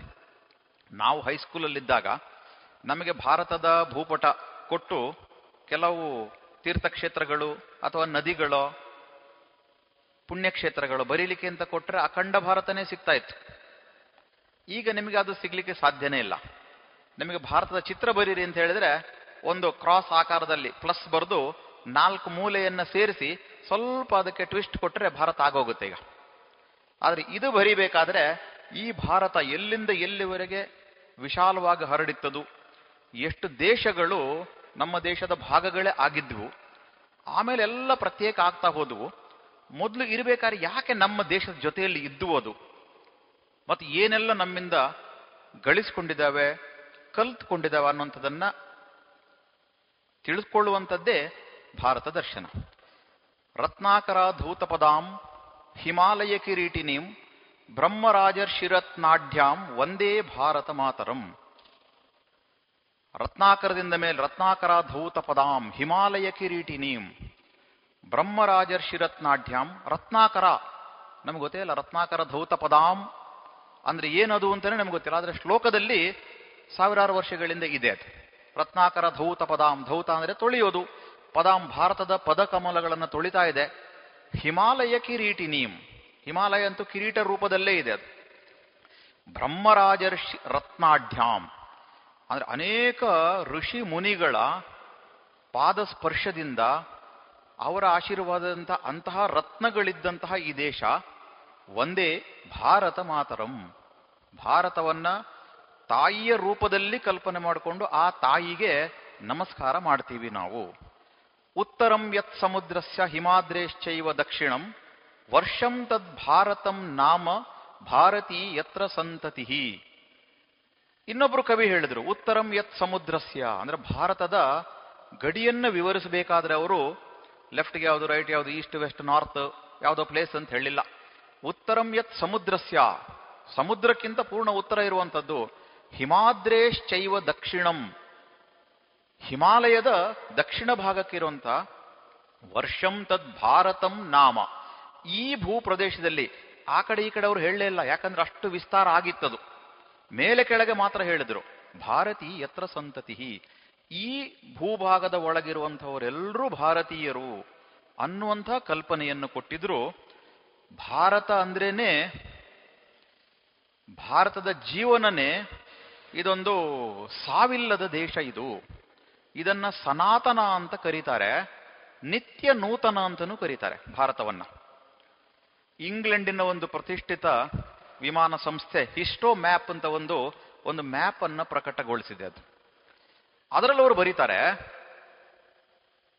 ಎರಡು ಸಾವಿರಕ್ಕೂ ಹೆಚ್ಚು ವರ್ಷಗಳಿಂದ ಯಾವ್ದಾದ್ರು ಒಂದೇ ಸಂಸ್ಕೃತಿ ನಿರಂತರವಾಗಿ ಮುಂದುವರಿತೆ ಅಂತ ಹೇಳಿದ್ರೆ ಅದು ಭಾರತ ಮಾತ್ರ ಅಂತ ಹೇಳ್ತಾರ ಬೇರೆಲ್ಲ ಸಂಸ್ಕೃತಿಗಳು, ಹತ್ತಾರು ಸಂಸ್ಕೃತಿಗಳು ಜಗತ್ತಿನಲ್ಲಿ ಇದ್ವು ಭಾರತಕ್ಕಿಂತ ಮೊದಲಲ್ಲ, ಭಾರತ ಎಷ್ಟು ವರ್ಷ ಅಂತ ಹೇಳಲಿಕ್ಕೆ ಸಾಧ್ಯನೇ ಇಲ್ಲ. ನೀವು ಬೇರೆ ಮತಗಳನ್ನ ಯಾವ ವರ್ಷದಲ್ಲಿ ಪ್ರಾರಂಭ ಆಯಿತು ಅಂತ ಅದಕ್ಕೊಂದು ನಿಗದಿತವಾಗಿರುವಂಥ ದಿನಾಂಕ ಇದೆ. ಆದರೆ ಭಾರತಕ್ಕೆ, ಭಾರತ ಯಾವ ಪ್ರಾರಂಭ ಆಯಿತು ಅಂತ ಗೊತ್ತೇ ಇಲ್ಲ ಅದು. ಅಂದರೆ ಡೇಟ್ ಆಫ್ ಬರ್ತ್ ಭಾರತಕ್ಕೆ ಗೊತ್ತಿಲ್ಲ. ಹಾಗಾಗಿ ಇನ್ನೊಂದು ಡೇಟ್ ಸಿಗ್ಲಿಕ್ಕೆ ಇದಕ್ಕೆ ಸಾಧ್ಯನೇ ಇಲ್ಲ. ಹಾಗಾಗಿ ಇದು ಸನಾತನ, ಚಿರಂತನ ಮತ್ತು ನಿತ್ಯ ನೂತನ ಅನ್ನುವಂಥದ್ದು ಭಾರತದ ಬಗ್ಗೆ ಕಲ್ಪನೆ ಇದೆ. ಅವನು ಬರಿಬೇಕಾದ್ರೆ ಬರ್ದ. ಆದರೆ ಅವನು ಹೇಳಿದ ಭಾರತದ ಜೊತೆಯಲ್ಲಿ ಇನ್ನೆರಡು ಸಂಸ್ಕೃತಿಗಳಿದೆ. ಒಂದು ಚೈನಾದ ಸಂಸ್ಕೃತಿ ಇದೆ, ಇನ್ನೊಂದು ಇಸ್ರೇಲಿಗರದ್ದಿದೆ ಯಹೂದಿಗಳದ್ದಿದೆ ಅಂತ ಬರೀತಾನ. ಆ ಹಿಸ್ಟೋ ಮ್ಯಾಪ್ ಅಲ್ಲಿ ಬರೀಬೇಕಾದ್ರೆ. ಹಾಗಾದ್ರೆ ಮೂರು ಜನ ಆಯ್ತಲ್ಲ ಕಾಂಪಿಟಿಷನ್ ಅಲ್ಲಿ ಮೂರು ಜನ ಯಾರು ಫಸ್ಟ್ ಅಂತ ಕೇಳಿದ್ರೆ, ಮತ್ತೆ ಅದರಲ್ಲಿ ನಂಬರ್ ಒನ್ ಭಾರತ. ಚೈನಾದ ಒಬ್ಬ ಅಂಬಾಸಡರ್ ಅಮೆರಿಕ, ಅವನ ಹೆಸರು ಹೂಶಿ ಅವನು ಅಮೆರಿಕದಲ್ಲಿ ಬರೆದಿಟ್ಟಿದ್ದಾನೆ, ಭಾರತದ ಸಂಸ್ಕೃತಿ ಚೈನಾವನ್ನ ಎರಡು ಸಾವಿರ ವರ್ಷಕ್ಕೂ ಹೆಚ್ಚು ಕಾಲದಿಂದ ನಮಗೆ ಮಾರ್ಗದರ್ಶನ ನೀಡಿದೆ. More than two thousand years ನಮಗೆ ಆದರ್ಶ ಯಾವುದು ಅಂತ ಹೇಳಿದ್ರೆ ಭಾರತ ಅಂತ ಬರೀತಾನ ಅಂದ್ರೆ ಅದನ್ನು ಅರ್ಥ ಮಾಡ್ಕೊಳ್ಳಿ, ಅವ್ರಿಗಿಂತ ಮುಂದೆ ಅಥವಾ ಅವರಿಗಿಂತ ಎತ್ತರದಲ್ಲಿ ನಾವಿದ್ದೀವಿ. ಚೈನಾಕ್ಕಿಂತ ಮೊದಲು ನಮ್ದು. ಈಗಲೂ ಚೈನಾ ದೇಶದಲ್ಲಿ ನಮ್ಮ ದೇಶದ ಬೌದ್ಧ ಪರಂಪರೆ ಏನಿದೆ ಅದನ್ನೇ ಅವರು ಪಾಲಿಸ್ತಾರೆ ಅಲ್ಲಿ. ಅಲ್ಲಿ ರಾಜಕೀಯ ವ್ಯವಸ್ಥೆ ವ್ಯತ್ಯಾಸ ಆಗಿರ್ಬೋದು. ಅಲ್ಲಿ ಎಡಪಂಥೀಯ ರೀತಿಯ, ಕಮ್ಯುನಿಸ್ಟ್ ರೀತಿಯ ಸರ್ಕಾರಗಳು ರಚನೆ ಮಾಡಿರ್ಬೋದು, ನಮ್ಮ ವಿರೋಧಿಗಳ ರೀತಿಯಲ್ಲಿ ಅವರು ವರ್ತನೆ ಮಾಡ್ಬೋದು. ಬಾರ್ಡರ್ಗಳಲ್ಲಿ ಭಾರತವನ್ನು ಕಬಳಿಸಲಿಕ್ಕೆ ಚೈನಾ ಪ್ರಯತ್ನ ಮಾಡ್ತಿರ್ಬೋದು, ನಮ್ಮ ಮೇಲೆ ಯುದ್ಧನೂ ಮಾಡಿತ್ತದು. ಅರವತ್ತೆರಡರಲ್ಲಿ ಭಾರತದ ಮೇಲೆ ಯುದ್ಧನೂ ಸಾರಿತ್ತದು. ಹಿಂದಿ, ಚೀನಿ, ಭಾಯಿ ಭಾಯಿ ಅಂತ ಅಂದ್ಕೊಂಡೇನೆ ನಮ್ಮ ಮೇಲೆ ಯುದ್ಧ ಮಾಡುವಂತಹ ದೇಶ. ಆ ದೇಶದ ಪ್ರತಿಯೊಬ್ಬ ನಾಗರಿಕನ ಮನಸ್ಸಲ್ಲಿದೆ, ಭಾರತ ನಮ್ಮ ಗುರು ಅದು. ಭಾರತ ನಮಗೆ ಆದರ್ಶ ಅಂತಿದೆ. ಹಾಗೆ ಇನ್ನೊಂದು ದೇಶ ಇದೆ ಯಹೂದಿಗಳದು ಇಸ್ರೇಲ್. ಅವರೇನು ಹೇಳ್ತಾರೆ? ಆ ಇಸ್ರೇಲಿಗರು ಕೂಡ ಸುಮಾರು ಸಾವಿರದ ಒಂಬೈನೂರ ಐವತ್ತು ವರ್ಷಕ್ಕೂ ಹೆಚ್ಚು ಕಾಲ ಅವರು ಅವರ ದೇಶದಲ್ಲಿರಲಿಲ್ಲ. ಅವರು ಪರಕೀಯರಾಗಿದ್ದರು ಜಗತ್ತಿನ ಅನೇಕ ದೇಶಗಳಿಗೆ ಅವರನ್ನ ಓಡಿಸಲ್ಪಟ್ಟಿದ್ರು, ಓಡಿಸಲ್ಪ, ಓಡಿಸಿದ್ರು ಅವರನ್ನ. ಅವರು ಹೇಳ್ತಾರೆ, ಭಾರತ ಅಂದ್ರೆ ನಮಗದು ಆರಾಧ್ಯ ದೈವ ಇದ್ದ ಹಾಗೆ. ಇತ್ತೀಚೆಗೆ ನಮ್ಮ ದೇಶದ ಪ್ರಧಾನಿಯವರು ಇಸ್ರೇಲ್ ಪ್ರಧಾನಿಯನ್ನ ಬೆಂಜಮಿನ್ ನೇತನ್ಯಾಹು. ಅವರನ್ನ ಸಂಪರ್ಕ ಮಾಡಿದಾಗ, ಭೇಟಿಯಾದಾಗ ಅವರಿಬ್ಬರು ಆಲಿಂಗನ ಮಾಡ್ಕೊಳ್ತಾ ಅಲ್ಲಿನ ಪ್ರಧಾನಿ ಹೇಳಿರಿದ್ರು, ನಮ್ಮ ಇಬ್ಬರ ಸಂಬಂಧಗಳು ಇದು ಸ್ವರ್ಗದ ಲೋಕದಲ್ಲೇ ನಿಶ್ಚಯ ಆಗಿದೆ. ಹಾಗಾಗಿ ಅನೇಕ ವರ್ಷಗಳ ನಂತರ ನಾವು ಮತ್ತೆ ಭೇಟಿ ಆಗ್ತಾ ಇದ್ದೀವಿ. ಭಾರತದ ಬಗ್ಗೆ ನಮಗೆ ತುಂಬಾ ಕೃತಜ್ಞತೆ ಇದೆ. ಯಾಕಂದ್ರೆ ನಾವು ಇಲ್ಲಿಂದ ಹೊರದೋಡಿಸಲ್ಪಟ್ಟಾಗ, ಇಸ್ರೇಲಿಂದ ಆಶ್ರಯ ಕೊಟ್ಟಂತಹ ದೇಶ ಯಾವುದು ಅಂತ ಹೇಳಿದ್ರೆ ಭಾರತ. ನಮಗೆ ಜೀವನ ಪೂರ್ತಿ ನಾವು ಹೇಗಿರಬೇಕು ಹಾಗೆ ಇರ್ಲಿಕ್ಕೆ ಅವಕಾಶ ಮಾಡಿಕೊಟ್ಟಂತ ದೇಶ ಭಾರತ. ಹಾಗಾಗಿ ಭಾರತಕ್ಕೆ ನಾವು ಋಣಿಗಳಾಗಿರ್ತೀವಿ ಅಂತ ಹೇಳಿ ಇಸ್ರೇಲ್ನವರು ಹೇಳ್ತಾರೆ. ಅಂದ್ರೆ ಲೆಕ್ಕ ಹಾಕಿ ಈಗ ಈ ಮೂರೂ ಸಂಸ್ಕೃತಿಗಳು ಉಳಿದಿರೋದ್ರಲ್ಲಿ ಮತ್ತೆ ಭಾರತ ಮೊದಲನೇದು ಅಂತ ನಮಗೆ ಸ್ಪಷ್ಟ ಆಗುತ್ತೆ. ಇನ್ನೊಂದು ಚರಿತ್ರಕಾರರು ಬರೀತಾರೆ, ಜಗತ್ನಲ್ಲಿ ನಲವತ್ತೊಂಬತ್ತು ಸಂಸ್ಕೃತಿಗಳಿದ್ದುವು ಬೇರೆ ಬೇರೆ ರೀತಿಯ ಕಲ್ಚರ್ಸ್ ಅವರ ಲೈಫ್ ಸ್ಟೈಲೇ ಬೇರೆ ಬೇರೆ ಇರಬಹುದು ಉದಾಹರಣೆಗೆ ಈಜಿಪ್ಷಿಯನ್ ಲೈಫ್ ಸ್ಟೈಲ್ ಹೇಗಿತ್ತು? ಅವರ ಸಂಸ್ಕೃತಿ ಹೇಗಿತ್ತು ಅಂತ ಕೇಳಿದ್ರೆ, ಅವರಿಗೆ ಮರಣ ನಂತರದ ಭವಿಷ್ಯದಲ್ಲಿ ಏನೋ ಒಂದು ಆಸೆ ಇತ್ತು ಅವರಿಗೆ, ಅಥವಾ ಕಲ್ಪನೆ ಇತ್ತು ಅವರಿಗೆ. ಅವರು ಹೆಣಗಳನ್ನ ಸುಡ್ತಾ ಇರಲಿ, ಏನ್ ಮಾಡ್ತಾರಲ್ಲ, ಅದನ್ನ ಪ್ರೊಟೆಕ್ಟ್ ಮಾಡ್ತಾ ಇದ್ರು ಪ್ರಿಸರ್ವ್ ಮಾಡ್ತಾ ಇದ್ರು, ಅದನ್ನ ಮಮ್ಮೀಸ್ ಅಂತ ಅದನ್ನ ಕರಿತಾ ಇದ್ರು, ಅದನ್ನ ಬಹಳ ಎತ್ತರದಲ್ಲಿ ಅದನ್ನ ಅದನ್ನ ಕೆಡದಾಗೆ ಹಾಗೆ ಉಳಿಸ್ಬೇಕು ಅಂತ ಪ್ರಯತ್ನ ಪಡ್ತಾ ಇದ್ರು. ಅವರು ಕೂಡ ನಮ್ಮ ರೀತಿಯ ಸಂಸ್ಕೃತಿಯನ್ನೇ ಜೀವನವನ್ನ ಮಾಡ್ತಾ ಇದ್ದಂಥವ್ರು. ಆದ್ರೆ ಅದು ನಾಶ ಆಯ್ತು. ನೀ ಬೆಬಿಲೋನಿಯನ್ ಸಂಸ್ಕೃತಿ ಒರಿಜಿನಲ್ ಏನಿತ್ತು ಅದು ನಾಶ ಆಗುತ್ತೆ. ಮೆಸಪೊಟೇನಿಯನ್ ಸಂಸ್ಕೃತಿ ಅದು ನಾಶ ಆಗುತ್ತೆ. ಯೂಕ್ರಿಟಿಸ್, ಟೈಗ್ರಿಸ್ ನದಿ ಬದ್ದಿದಂತಹ ಒಂದು ಸಂಸ್ಕೃತಿ ಇತ್ತು, ಅದು ಕೊನೆಗೆ ಆಕ್ರಮಣದಿಂದಾಗಿ ಇರಾಕ್ ಆಗಿ ಪರಿವರ್ತನೆಗೊಳ್ಳುತ್ತೆ. ಪಾರ್ಸಿಗಳು ಅಂತ ಹೇಳಿದಂಥ ಸಂಸ್ಕೃತಿ ಇದ್ದು, ಅದು ಇರಾನ್ ಆಗಿ ಹೋಗುತ್ತೆ ಅದು ಈ ತರ ಲೆಕ್ಕ ಹಾಕ್ತಾ ಹೋದ್ರೆ ನಲವತ್ತೊಂಬತ್ತು ಸಂಸ್ಕೃತಿಗಳು ಇದ್ದದ್ರಲ್ಲಿ ನಲವತ್ತಾರು ನಾಶ ಆಗಿದೆ. ಅಥವಾ ಇನ್ಯಾವುದಕ್ಕೂ ಅದು ಪರ, ಪರಿವರ್ತನೆ ಆಗ್ಬಿಟ್ಟಿದೆ. ಉಳಿದಿರೋದು ಮೂರು ಮಾತ್ರ ಅಂತ ಅವರು ಹೇಳ್ತಾರೆ. ಅಂದ್ರೆ ಅದು ಅಲ್ಲಿ ಉಳಿದಿರೋದು ಮತ್ತೆ ಇದೇ ಮೂರು ಉಳಿದಿದೆ. ಉಳಿದದೆಲ್ಲನೂ ಇನ್ನೊಂದು ಮತನೋ, ಪಂಥನೋ ಒಂದು ಸ್ವಲ್ಪ ದಿನದ ಕಾಲದಲ್ಲಿ ಹತ್ತು ವರ್ಷ, ಹದಿನೈದು ವರ್ಷ, ಇಪ್ಪತ್ತು ವರ್ಷ, ಐವತ್ತು ವರ್ಷದ ಅವಧಿಯಲ್ಲಿ ಅವರು ಪೂರ್ಣ ಪರಿವರ್ತನೆ ಆಗ್ಬಿಟ್ರು. ಪಾರ್ಸಿಗಳು ಕೆಲವೇ ಕೆಲವು ವರ್ಷಗಳಲ್ಲಿ ಪೂರ್ಣ ಅವರು ಇರಾನ್ ಆಗಿ ಮುಸಲ್ಮಾನ್ ದೇಶವಾಗಿ ಪರಿವರ್ತನೆಗೊಳ್ಳುತ್ತೆ ಅದು. ಕೋಟಿಗಟ್ಟಲೆ ಇದ್ದಂತಹ ಪಾರ್ಸಿಗಳು ಲಕ್ಷಗಟ್ಟಲೆ ಸಂಖ್ಯೆಗೆ ಅವರು ಇಳೀತಾರ ಅವರು ಅಂದ್ರೆ ಯಾವುದೇ ಸಂದರ್ಭದಲ್ಲಿ ಪಾಪ್ಯುಲೇಷನ್ ತುಂಬಾ ಕಮ್ಮಿ ಆಗುತ್ತೆ ಅಂತೇನಿಲ್ಲ. ಆದರೆ ಅವರ ಸಂಖ್ಯೆ ಕಮ್ಮಿ ಆಯಿತು. ಅದು ಇರಾನ್ ಆಯಿತು, ಮತ ಪರಿವರ್ತನೆ ಅದರಲ್ಲಿ ಆಗೋಯ್ತು. ಅಂದ್ರೆ ಭಾರತ ಇಷ್ಟು ವರ್ಷ ಹೇಗೆ ಉಳಿತಾಗಾದ್ರೆ ನಮ್ಮ ಮೇಲೆ ಆಕ್ರಮಣ ಆಗಿರ್ಲಿಲ್ವಾ? ನಮ್ಮ ಮೇಲೆ ಎರಡು ಸಾವಿರ ವರ್ಷಕ್ಕೂ ಹೆಚ್ಚು ಕಾಲ ಆಕ್ರಮಣ ನಮ್ಮ ದೇಶದ ಮೇಲೆ ಆಗಿದೆ. ಯಾವಾಗಿಂದ ಪ್ರಾರಂಭ ಮಾಡ್ತೀವಿ ನಾವು? B C three twenty seven ಇಂದನೇ, Alexander ಕಾಲದಿಂದನೇ ಪ್ರಾರಂಭ ಮಾಡ್ತಾ ಬಂದ್ರೆ ನಮಗೆ ಅಲೆಕ್ಸಾಂಡರ್ನಿಂದ ನಂತರ ಗ್ರೀಕ್, ಅಂದ್ರೆ ಗ್ರೀಕ್ ಅಲೆಕ್ಸಾಂಡರ್ ಇಂದಾನೆ ಹೂಣರ್ ಇರ್ಬೋದು, ಶಕರ್ ಇರ್ಬೋದು, ಪೋರ್ಚುಗೀಸರು ಇರ್ಬೋದು, ಡಚ್ಚರ್ ಇರ್ಬೋದು, ಮಂಗೋಲಿಯನ್ಸ್ ಇರ್ಬೋದು, ಕುಶಾನ್ರ್ ಇರ್ಬೋದು. ಆನಂತರ ಬರ್ತಾ ಬರ್ತಾ ಚೈನಾದ ಅಟ್ಯಾಕ್ ಆಗಿರ್ಬೋದು, ಪಾಕಿಸ್ತಾನದ ಆಕ್ರಮಣ ನಮ್ಮ ದೇಶದ ಮೇಲೆ ಆಗಿರ್ಬೋದು. ಬ್ರಿಟಿಷರಿಂದ ವಿಶೇಷವಾಗಿ ಸೆವೆಂಟೀನ್ ಫಿಫ್ಟಿ ಸೆವೆನ್ ನಂತರದ ಕಾಲದಲ್ಲಿ ನೈನ್ಟೀನ್ ಫಾರ್ಟಿ ಸೆವೆನ್ ವರೆಗೆ. ಅಂದ್ರೆ ಹತ್ರ ಹತ್ರ ನೂರ ತೊಂಬತ್ತು ವರ್ಷಗಳ ಕಾಲದವರೆಗೆ ಪ್ರಾರಂಭದಲ್ಲಿ East India Company eighteen fifty seven ಆದಮೇಲೆ ಬ್ರಿಟಿಷರದ್ದೇ ಆಡಳಿತ ಅಲ್ಲಿಗೆ ಪ್ರಾರಂಭ ಆಗುತ್ತೆ.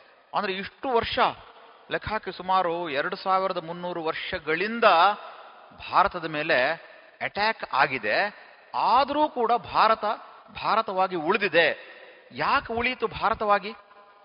ಯಾಕೆ ಅಂತ ಕೇಳಿದ್ರೆ, ಭಾರತವನ್ನ ಮಾತಾ ಭೂಮಿ ಪುತ್ರೋಹಂ ಪೃಥಿವ್ಯಾಹ ಅಥರ್ವ ವೇದದ ಭೂಮಿ ಸೂಕ್ತದಲ್ಲಿ ಒಂದು ಶ್ಲೋಕ ಇದೆ. ಆಂಗಿರಸ ಅನ್ನುವಂಥ ಕವಿ ಅದನ್ನು ಬರೀತಾನೆ, ಮಾತಾ ಭೂಮಿ ಪುತ್ರೋಹಂ ಪೃಥಿವ್ಯಾಹ. ಈ ಭೂಮಿ ತಾಯಿ ಅಥವಾ ಭೂಮಿ ನಮ್ಮ ತಾಯಿ, ಕೇವಲ ಜಡ ವಸ್ತು ಅಲ್ಲ ಅದು. ಪುತ್ರೋಹಂ ಪೃಥಿವ್ಯಾಹ. ಈ ಪೃಥ್ವಿಯ ಮಕ್ಕಳು ನಾವೆಲ್ಲ, ಹೆಣ್ಮಕ್ಳು ಗಂಡು ಮಕ್ಕಳು ಸೇರಿಕೊಂಡಾಗೆ ನಾವೆಲ್ಲರೂ ನಿನ್ನ ಮಕ್ಕಳು ಅನ್ನುವಂಥ ಭಾವನೆ ಭಾರತದಲ್ಲಿ ತುಂಬಿತ್ತದು. ಅದಕ್ಕಾಗಿ ಭಾರತ ನಮ್ಮ ತಾಯಿ ಅನ್ನುವಂಥ ಸ್ಥಾನವನ್ನು ಕೊಟ್ಟಿದ್ವಿ. ನಮ್ಮ ದೇಶದಲ್ಲೇನೆ ಅಥವಾ ಪ್ರಕೃತಿಯಲ್ಲೇನೆ ಮಾತೃತ್ವಕ್ಕೆ ಬಹಳ ವಿಶೇಷವಾಗಿರುವಂಥ ಒಂದು ವಿಶೇಷತೆ ಇದೆ. ತಾಯಿ ಮತ್ತು ಮಗುವಿನ ಸಂಬಂಧ ಇದು ಅದನ್ನು ಬೇರ್ಪಡಿಸಲಿಕ್ಕೆ ಸಾಧ್ಯನೇ ಇಲ್ಲ ಅನ್ನುವಂಥ ಹಂತದಲ್ಲೂ ಮನುಷ್ಯರಲ್ಲಿದೆ, ಆದರೆ ಪ್ರಾಣಿ ಪಕ್ಷಿಗಳಲ್ಲೂ ಕಾಣುತ್ತೆ ಅದು. ಒಂದು ಹಕ್ಕಿ ತನ್ನ ಮರಿಗಳಿಗೆ ಎಲ್ಲ ರೀತಿಯ ರಕ್ಷಣೆಯನ್ನು ಕೊಡುತ್ತೆ ಅದು. ತನಗೆ ಸಿಕ್ಕಿದಂಥ ಆಹಾರವನ್ನ ತಾನೇ ತಿನ್ನಲ್ಲ, ಮರಿಗಳಿಗೆ ತಿನ್ನಿಸಿದ ನಂತರ ಅದು ಇದ್ರೆ ಉಳ್ ತಿನ್ಕೊಳ್ಳುತ್ತಷ್ಟೇ ಅಂದ್ರೆ ಅದಕ್ಕೆ ಮರಿಗಳನ್ನು ಚೆನ್ನಾಗಿ ಬೆಳೆಸಬೇಕು ಅಂತಾನು ಇದೆ. ಒಂದು ಬೆಕ್ಕು, ಅದರಲ್ಲಿ ಹೇಗಿದೆ ಮಾತೃತ್ವದ ಸಂಬಂಧ ಅಂತ ಕೇಳಿದ್ರೆ, ಅದರ ಮರಿಗಳನ್ನ ಅದು ಬಹಳ ಜೋಪಾನವಾಗಿ ಮತ್ತು ರಕ್ಷಣೆಗಾಗಿ ಹನ್ನೆರಡು ಕಡೆ ಅದು ಶಿಫ್ಟ್ ಮಾಡ್ತಾ ಇರುತ್ತೆ. ಬಹಳ ಪ್ರೊಟೆಕ್ಷನ್ ಅಲ್ಲಿ ಇಡಬೇಕು ಅದನ್ನ. ಅದಿನ್ ಯಾವುದಕ್ಕೋ ವೈರಿಗಳಿಗೆ ಸಿಗಬಾರ್ದು ಅದು. ಅನ್ನೋ ದೃಷ್ಟಿಯಿಂದ ಅದು ಸುತ್ತಾಡ್ತಾನೇ ಇರುತ್ತೆ, ಸ್ಥಾನ ಪಲ್ಲಾಟ ಮಾಡ್ತಾನೇ ಇರುತ್ತೆ. ಸಿಂಹ, ಸಿಂಹದ ಉಗುರು ಬೇರೆಯವರಿಗೆ ಅದು ಮನುಷ್ಯನ ಜೀವನೇ ತೆಗಿಬೋದು. ಆದರೆ ಮರಿಗಳಿಗೆ ಅದು ಬಹಳ ಕೋಮಲವಾಗಿರುವಂತಹ ರೀತಿಯಲ್ಲೇ ಅದನ್ನು ರಕ್ಷಣೆ ಮಾಡುತ್ತೆ ಅದು. ಮಂಗ, ಸಾಮಾನ್ಯ ಮರದಲ್ಲಿ ಇರಬೇಕಾದ್ರೆ ಅದು ಅದು ಹಾರುವಂತಹ ವಿಧಾನವನ್ನು ನಾವು ಗಮನಿಸಿದ್ರೆ, ತನ್ನ ಮರಿನ ಒಂದು ಕೈಯಲ್ಲಿ ಇಟ್ಕೊಳ್ಳುತ್ತೆ ಅದು ಹತ್ತಿರದ ಮರ ಇದ್ರೆ ಸುಲಭವಾಗಿ ಹಾರುತ್ತೆ. ತುಂಬಾ ದೂರ ಇದೆ ಅಂದ್ರೆ ಬಹಳ ಬಲವಾಗಿ ಮಾಡ್ಕೊಳ್ಳುತ್ತೆ, ಬಹಳ ಸ್ಟ್ರಾಂಗ್ ಆಗಿರೋಂಥ ಒಂದು ಜಂಪ್ ತಗೊಳ್ಳುತ್ತೆ, ಒಂದೇ ಕೈಯಿಂದ ಅದು ಪ್ರಿವೆಂಟ್ ಮಾಡಿಕೊಳ್ಳುತ್ತೆ. ಹಸು ಕರುನು ಹಾಗೇನೆ. ಹಸು ಎಲ್ಲಿದೆಯೋ ಕರು, ಅದು ಎಲ್ಲೇ ಇದ್ರೂ ಅದರ ಅಮ್ಮನನ್ನ ಗುರುತು ಮಾಡುತ್ತೆ ಅದು. ಬಿಟ್ಟ ತಕ್ಷಣನೇ ಎಷ್ಟು ಜಂಪ್ ಮಾಡುತ್ತೆ ಅಂತ ಹೇಳಕ್ಕಾಗಲ್ಲ, ಅಷ್ಟು ಎತ್ತರಕ್ಕೆ ಹಾರುತ್ತೆ. ಅದರ ತಾಯಿ ಹತ್ರ ಬಂದಾಗ ತಾಯಿ ಅದನ್ನು ತುಂಬಾ ಆರೈಕೆಯಿಂದ ಅದನ್ನು ನೋಡ್ಕೊಳ್ತದೆ. ಅಂದ್ರೆ ಪ್ರಕೃತಿಯಲ್ಲೇನೆ ತಾಯಿ ಮತ್ತು ಮಗುವಿನ ಸಂಬಂಧ ಇಷ್ಟು ಚೆನ್ನಾಗಿರುತ್ತೆ. ಮನುಷ್ಯರಲ್ಲಿ ಇನ್ನೂ ಸ್ವಲ್ಪ ವಿಶೇಷವಾಗಿರುತ್ತೆ ಅದು. ಪಕ್ಷಿಗಳು, ಪ್ರಾಣಿಗಳಾದರೆ ಅದು ಸ್ವಲ್ಪ ಬೆಳೆದ ತಕ್ಷಣನೇ ಅದರ ಅಮ್ಮನನ್ನು ಬಿಟ್ಟು ಹೋಗುತ್ತೆ ಅದು. ಅದು ಸ್ವತಂತ್ರವಾಗಿ ಹಾರಲಿಕ್ಕೆ ಪ್ರಾರಂಭ ಮಾಡುತ್ತೆ, ಹೊರಟೋಗ್ಬಿಡುತ್ತೆ ಅದು. ಹಸುಗಳಲ್ಲೂ ಸ್ವಲ್ಪ ಸಮಯ ಇರುತ್ತೆ ಮತ್ತು ಬಿಟ್ಟು ಹೋಗುವಂಥ ಸಂದರ್ಭ ಬರುತ್ತೆ. ಆದರೆ ಮನುಷ್ಯರಲ್ಲಿ ಹಾಗಿರಲ್ಲ. ಮನುಷ್ಯನ ಸಂಬಂಧ ಕೊನೆ ಕಾಲದವರೆಗೂ ಇರುತ್ತೆ ಯಾವುದೇ ಕಾರಣಕ್ಕೂ ತಾನು ಬೆಳೆದೆ ಸ್ವತಂತ್ರ ಆದ ಅನ್ನೋ ಕಾರಣಕ್ಕಾಗಿ ಅದನ್ನು ಬಿಟ್ಟು ಹೋಗಲ್ಲ. ಮಾತಾಪಿತೃಗಳ ಸೇವೆ ಮಾಡೋದೊಂದು ಪರಮ ಭಾಗ್ಯ ಅಂದುಕೊಂಡೇ ನಮ್ಮ ಜೀವನ ಪದ್ಧತಿ ನಡ್ಕೊಂಡು ಬಂದಿದೆ. ಶ್ರವಣಕುಮಾರ ತನ್ನ ಅಪ್ಪ ಅಮ್ಮನಿಗಾಗಿ ತೀರ್ಥಯಾತ್ರೆಗಾಗಿ ಅವನ ಜೀವಮಾನ ಪೂರ್ತಿ ಅವರ ಒಳ್ಳೆದಕ್ಕಾಗಿನೇ ಬದುಕಿದ ಅವನು ಶ್ರೀರಾಮಚಂದ್ರ ತನ್ನ ಚಿಕ್ಕಮ್ಮನಿಗೆ ನಾನು ಹೇಳಿದಂತಹ ಮಾತು ಕೊಟ್ಟದ್ದಕ್ಕಾಗಿ ಬೇಸರ ಆಗಬಾರ್ದು ಅನ್ನೋ ಕಾರಣಕ್ಕಾಗಿ ಹೇಳಿದ ತಕ್ಷಣ ಅವನು ಕಾಡಿಗೆ ಹೊರಟ. ಅಂದ್ರೆ ಇಲ್ಲಿ ಪೋಷಕರ ಬಗ್ಗೆ, ಆ ಮಾತೃತ್ವದ ಬಗ್ಗೆ ಇರ್ಬೋದು ಅಥವಾ ಹಿರಿಯರ ಬಗ್ಗೆ ಅಂಥ ಗೌರವ ಇರಬೇಕಾದ್ರೆ ದೇಶದ ಬಗ್ಗೆನೂ ಇದೇ ರೀತಿಯ ಭಾವನೆ ನಮ್ಮ ದೇಶದಲ್ಲಿತ್ತು. ಭಾರತದ ಬಗ್ಗೆ, ಈ ನೆಲದ ಬಗ್ಗೆ, ಭಾರತದ ನೆಲ ಅಂದ್ರೆ ಇದು ಕೇವಲ ಒಂದು ಭೌಗೋಳಿಕ ವಸ್ತು, ಒಂದು ಜಿಯೋಗ್ರಫಿಕಲ್ ಏರಿಯಾ ಇಷ್ಟಕ್ಕೆ ಸೀಮಿತಗೊಳಿಸಲಿಲ್ಲ. ಭಾರತ ಅಂದ್ರೆ ಜಿಯೋಗ್ರಫಿಯ ಜೊತೆಯಲ್ಲಿ ಇಲ್ಲಿ ನಮ್ಮ ಚರಿತ್ರೆ ಏನು, ನಮ್ಮ ಇತಿಹಾಸ ಏನಿದೆ. ಭಾರತವನ್ನು ವರ್ಣಿಸಬೇಕಾದ್ರೆ ಚರಿತ್ರಕಾರರು ಹೇಳ್ತಾರೆ. ಇಷ್ಟು ವರ್ಷ ಆಕ್ರಮಣ ಆದ್ರೂ ಭಾರತ ಸಾಯಲಿಲ್ಲ ಯಾಕೆ ಹಾಗಾದ್ರೆ? ನಾವು ಸೋತ್ವಿ. ಆಗಾಗ ಕಾಲದಲ್ಲಿ ಸೋತ್ವಿ ನಾವು. ಆದರೆ ಭಾರತ ಸತ್ತಿಲ್ಲ. ಎಸ್ ಎಲ್ ಭೈರಪ್ಪ ಅವರ ಒಂದು ಆವರಣ ಅಂತ ಒಂದು ಕಾದಂಬರಿ ಇದೆ. ನಮಗೆ ಸಾಧ್ಯ ಆದರೆ ಅದನ್ನು ಓದಬೇಕು ನಾವೆಲ್ಲ ಆ ಕಾದಂಬರಿ ಓದಿದಾಗ ನಮಗನ್ಸುತ್ತೆ ನಾವು ನಾವಾಗಿ ಇರಲಿಕ್ಕೆ ಸಾಧ್ಯನೇ ಇರಲಿಲ್ಲ. ಅಂಥ ಕಾಲಘಟ್ಟ ಅದು. ಸುಮಾರು ಥೌಸಂಡಿಂದ ತೌಸಂಡ್ ಸೆವೆನ್ ಹಂಡ್ರೆಡ್ವರೆಗೆ ಮೊಘಲ್ ಶಾಸನ ಏನಿತ್ತು ನಮ್ಮ ದೇಶದಲ್ಲಿ? ಆಗಿನ ಕಾಲದಲ್ಲಿ ಎಲ್ಲರನ್ನ ಮತಾಂತರ ಮಾಡಲಿಕ್ಕಾಗಿ ಆಗಿರುವಂಥ ಪ್ರಯತ್ನಗಳ ಮಧ್ಯೆ ಕೂಡ ನಮ್ಮ ಪ್ರತಿ ನೂರು ಇನ್ನೂರು ವರ್ಷಕ್ಕೆ ಒಬ್ಬೊಬ್ಬ ರಾಜನ ರೂಪದಲ್ಲಿ ಈ ಭೂಮಿಯನ್ನು ಮತ್ತೆ ರಕ್ಷಣೆ ಮಾಡ್ತಾ ಇದ್ರು. ಇದನ್ನು ಕಾಪಾಡ್ತಾ ಇದ್ರು. ಈ ಕಾಪಾಡಬೇಕಾದ ಭಾವ ಯಾವುದು ಅಂತ ಕೇಳಿದ್ರೆ ಭಾರತ ನಮ್ಮ ತಾಯಿ ಇದು. ಮಾತಾ ಭೂಮಿ ಪುತ್ರೋಹಂ ಪೃಥಿವ್ಯಾಹ. ಇದು ಕೇವಲ ತೋರ್ಪಡಿಕೆಗೆ ಮಾತ್ರ ಅಲ್ಲ. ಭಾರತವನ್ನು ಅವರು ವಿಶ್ಲೇಷಣೆ ಮಾಡಬೇಕಾದ್ರೆ ಬರೀತಾರೆ, ಭಾರತ ಯಾಕೆ ಈ ಈ ತರ ತನ್ನ ಶ್ರೀಮಂತಿಕೆಯನ್ನು ಇಷ್ಟು ವರ್ಷ ಆದರೂ ಉಳಿಸ್ಕೊಂಡಿದೆ ಅಂತ ಕೇಳಿದರೆ, ಮೊದಲನೇದು ತನ್ನ ಭೌಗೋಳಿಕ ರಕ್ಷಣೆಗಾಗಿ ಅದು ಮಾಡಿರುವಂಥ ಪ್ರಯತ್ನಗಳು. ಎರಡನೇದು ತನ್ನ ಧರ್ಮ ಸಂಸ್ಕೃತಿಗಳನ್ನು ಉಳಿಸೋ ದೃಷ್ಟಿಯಿಂದ ಮಾಡಿರುವಂಥ ಪ್ರಯತ್ನಗಳು. ಮೂರನೇದು ಭಾರತ ಕೇವಲ ಭಾರತಕ್ಕಾಗಿ ಬದುಕಿರುವಂಥದ್ದಲ್ಲ. ನಾವು ವಿವೇಕಾನಂದರ ಜೀವನ ಓದಿದ್ರೆ ನಮಗೆ ಗೊತ್ತಾಗುತ್ತೆ ಅವರು ಇಲ್ಲಿಂದ ಅಮೆರಿಕ, ಇಂಗ್ಲೆಂಡ್ಗೆಲ್ಲ ಹೋದ್ರವರು. ಸಾವಿರದ ಎಂಟುನೂರ ತೊಂಬತ್ತ್ ಮೂರರಲ್ಲಿ ಹೋದವರು ನಾಲ್ಕು ವರ್ಷ ಅವ್ರನ್ನ ವಾಪಸ್ ಬರಲಿಕ್ಕೆ ಬಿಟ್ಟಿಲ್ಲ. ಯಾಕೆ ಅಂತ ಹೇಳಿದ್ರೆ ಭಾರತ ಅಂದ್ರೆ ಏನು ಅಂತೇಳಿ ಇಡೀ ಜಗತ್ತಿಗೆ ಪರಿಚಯ ಮಾಡಬೇಕಿತ್ತು. ಅಲ್ಲಿವರೆಗೆ ನಮ್ಮವರು ಭಾರತ ಅಂದ್ರೆ ಜಗತ್ತಿಗೆ ನಾವು ಏನೇನು ಕೊಡಬಹುದು ಅದು ನಾನು ಹೇಳ್ತೇನೆ ಕೊನೆಯ ಭಾಗದಲ್ಲಿ. ಕಾಂಟ್ರಿಬ್ಯೂಷನ್ ಏನು ನಮ್ದು? ಕೇವಲ ಭಾರತ ಇದೆ. ಅಥವಾ ನಾವು ಹಿಂದೂಗಳು ಅಂತಿದ್ವಿ ನಾವು. ಇಲ್ಲೊಂದು ಸಂಸ್ಕೃತಿ ಇತ್ತು, ಇಲ್ಲೊಂದು ಪರಂಪರೆ ಇತ್ತು. ಇಷ್ಟಕ್ಕಾಗಿ ಮಾತ್ರ ಅಲ್ಲ, ಭಾರತ ಜಗತ್ತಿಗೆ ಏನು ಕೊಟ್ಟಿದೆ? ಏನು ಶ್ರೀಮಂತಿಕೆ ತಂದು ಶ್ರೀಮಂತಿಕೆ ಇರ್ಬೋದು, ಬೌದ್ಧಿಕ ಜ್ಞಾನ ಇರ್ಬೋದು, ವೈಜ್ಞಾನಿಕ ಸಾಧನೆಗಳಿರ್ಬೋದು, ಭಾರತಕ್ಕೆ ಕೊಟ್ಟಿರುವಂಥದ್ದು ಬಹಳಷ್ಟಿದೆ. ಹಾಗಾಗಿ ಭಾರತವನ್ನು ನಾವು ಅಳಿಬೇಕು ಅಂತಿದ್ರೆ ಭಾರತ ಹೇಗೆ ಸಮಸ್ಯೆಗಳನ್ನು ಯಶಸ್ವಿಯಾಗಿ ನಿಭಾಯಿಸ್ತು, ಭಾರತ ಹೇಗೆ ಪ್ರತಿನಿತ್ಯ ತಾನೇನು ಸಾಧನೆ ಮಾಡ್ಬೋದು ಅಂತ ಪ್ರಯತ್ನ ಪಡ್ತು, ಭಾರತ ಹೇಗೆ ಜಗತ್ತಿಗೆ ಒಳ್ಳೆಯದನ್ನು ಕೊಡ್ಬೋದು ಅಂತ ಹೇಳಿ ತೀರ್ಮಾನ ಮಾಡ್ತು. ಈ ದೃಷ್ಟಿಯಿಂದ ಭಾರತವನ್ನು ಅರ್ಥ ಮಾಡ್ಕೋಬೇಕು. ಮದನ್ಲಾಲ್ ಧೀಂಗ್ರಾ, ಪಂಜಾಬ್ನ ಗಂಡು ಗಲಿ ಅಂತ ಅವನನ್ನು ಕರೀತಾರೆ. ಅವರ ಅಪ್ಪ ಬಹಳ ದೊಡ್ಡ ಹುದ್ದೆಯಲ್ಲಿದ್ದರು ಅವನು ಇಂಗ್ಲೆಂಡ್ಗೆ ಹೋಗ್ತಾನೆ. ಹೈಯರ್ ಸ್ಟಡೀಸಿಗೆ ಅಂತ ಇಂಗ್ಲೆಂಡ್ ಹೋಗ್ತಾನೆ. ಬಹಳ ಶೋಕಿ ಜೀವನ ಒಂದು. ಬೆಲ್ ಬಾಟಮ್ ಪ್ಯಾಂಟ್ ಹಾಕೊಂಡು, ಸಿಗರೇಟ್ ಸೇತ್ಕೊಂಡು ಹೆಣ್ಮಕ್ಳನ್ನ ಚುಡಾಯಿಸ್ಕೊಂಡು, ಹೇಗೂ ಕಾಲೇಜ್ ಮುಗಿಸಿದ್ರೆ ಸಾಕಲ್ಲ. ಅವರ ಅಪ್ಪ ಅಂತೂ ಬಹಳ ಚೆನ್ನಾಗಿ ಸೆಟ್ಲ್ ಆಗಿದ್ದಾರೆ ಪಂಜಾಬಲ್ಲಿ. ನಾನು ವಾಪಸ್ ಬಂದರೆ ಸಾಕು ಅಂತೇಳಿ. ಆ ಮನುಷ್ಯನಿಗೆ ಈ ಭಾವನೆಗಳು ಕಣ್ಣಲ್ಲಿ ಹೋಗುತ್ತೆ. ಭಾರತದ ಬಗ್ಗೆ ಅಲ್ಲಿ ವಿನಾಯಕ ದಾಮೋದರ್ ಸಾವರ್ಕರ್ ಪ್ರಾರಂಭ ಮಾಡಿರುವಂಥ ಭಾರತ ಭವನ ಅದರ ಪರಿಚಯ ಆಗತ್ತೆ.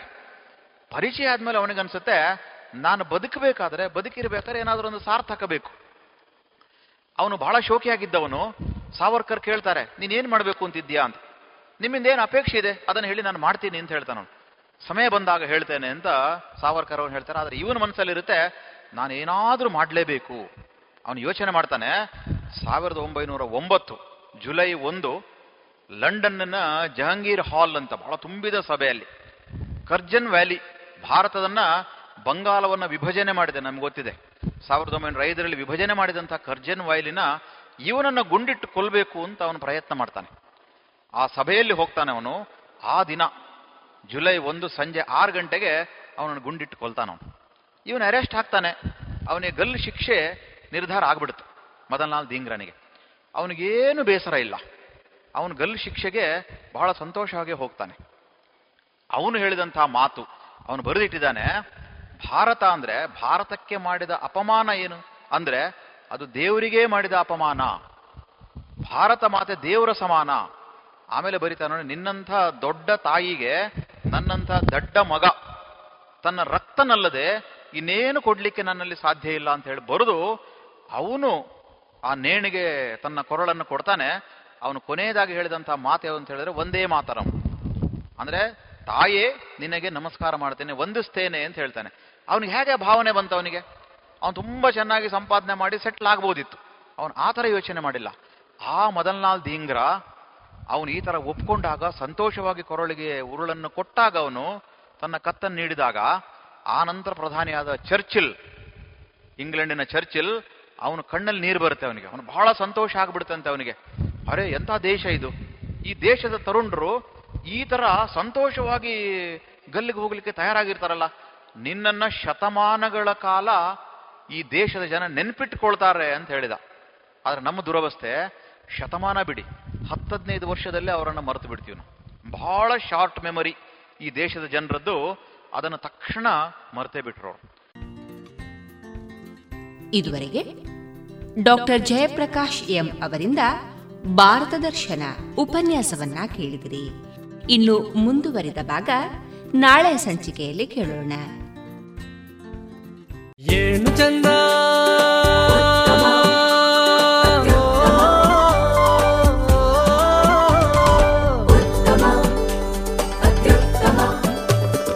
ಸರಿಸಾಟಿ ಇಲ್ಲದ ಸ್ವಾದ ಅಹಬಲು ರುಚಿ ಸ್ವದೇಶಿ ಸಾರ ಅನನ್ಯ ಅದಮ್ಯ ಕ್ಯಾಂಕೋ ಚಾಕ್ಲೇಟ್. ಸ್ವದೇಶಿ ಸ್ವಾದ.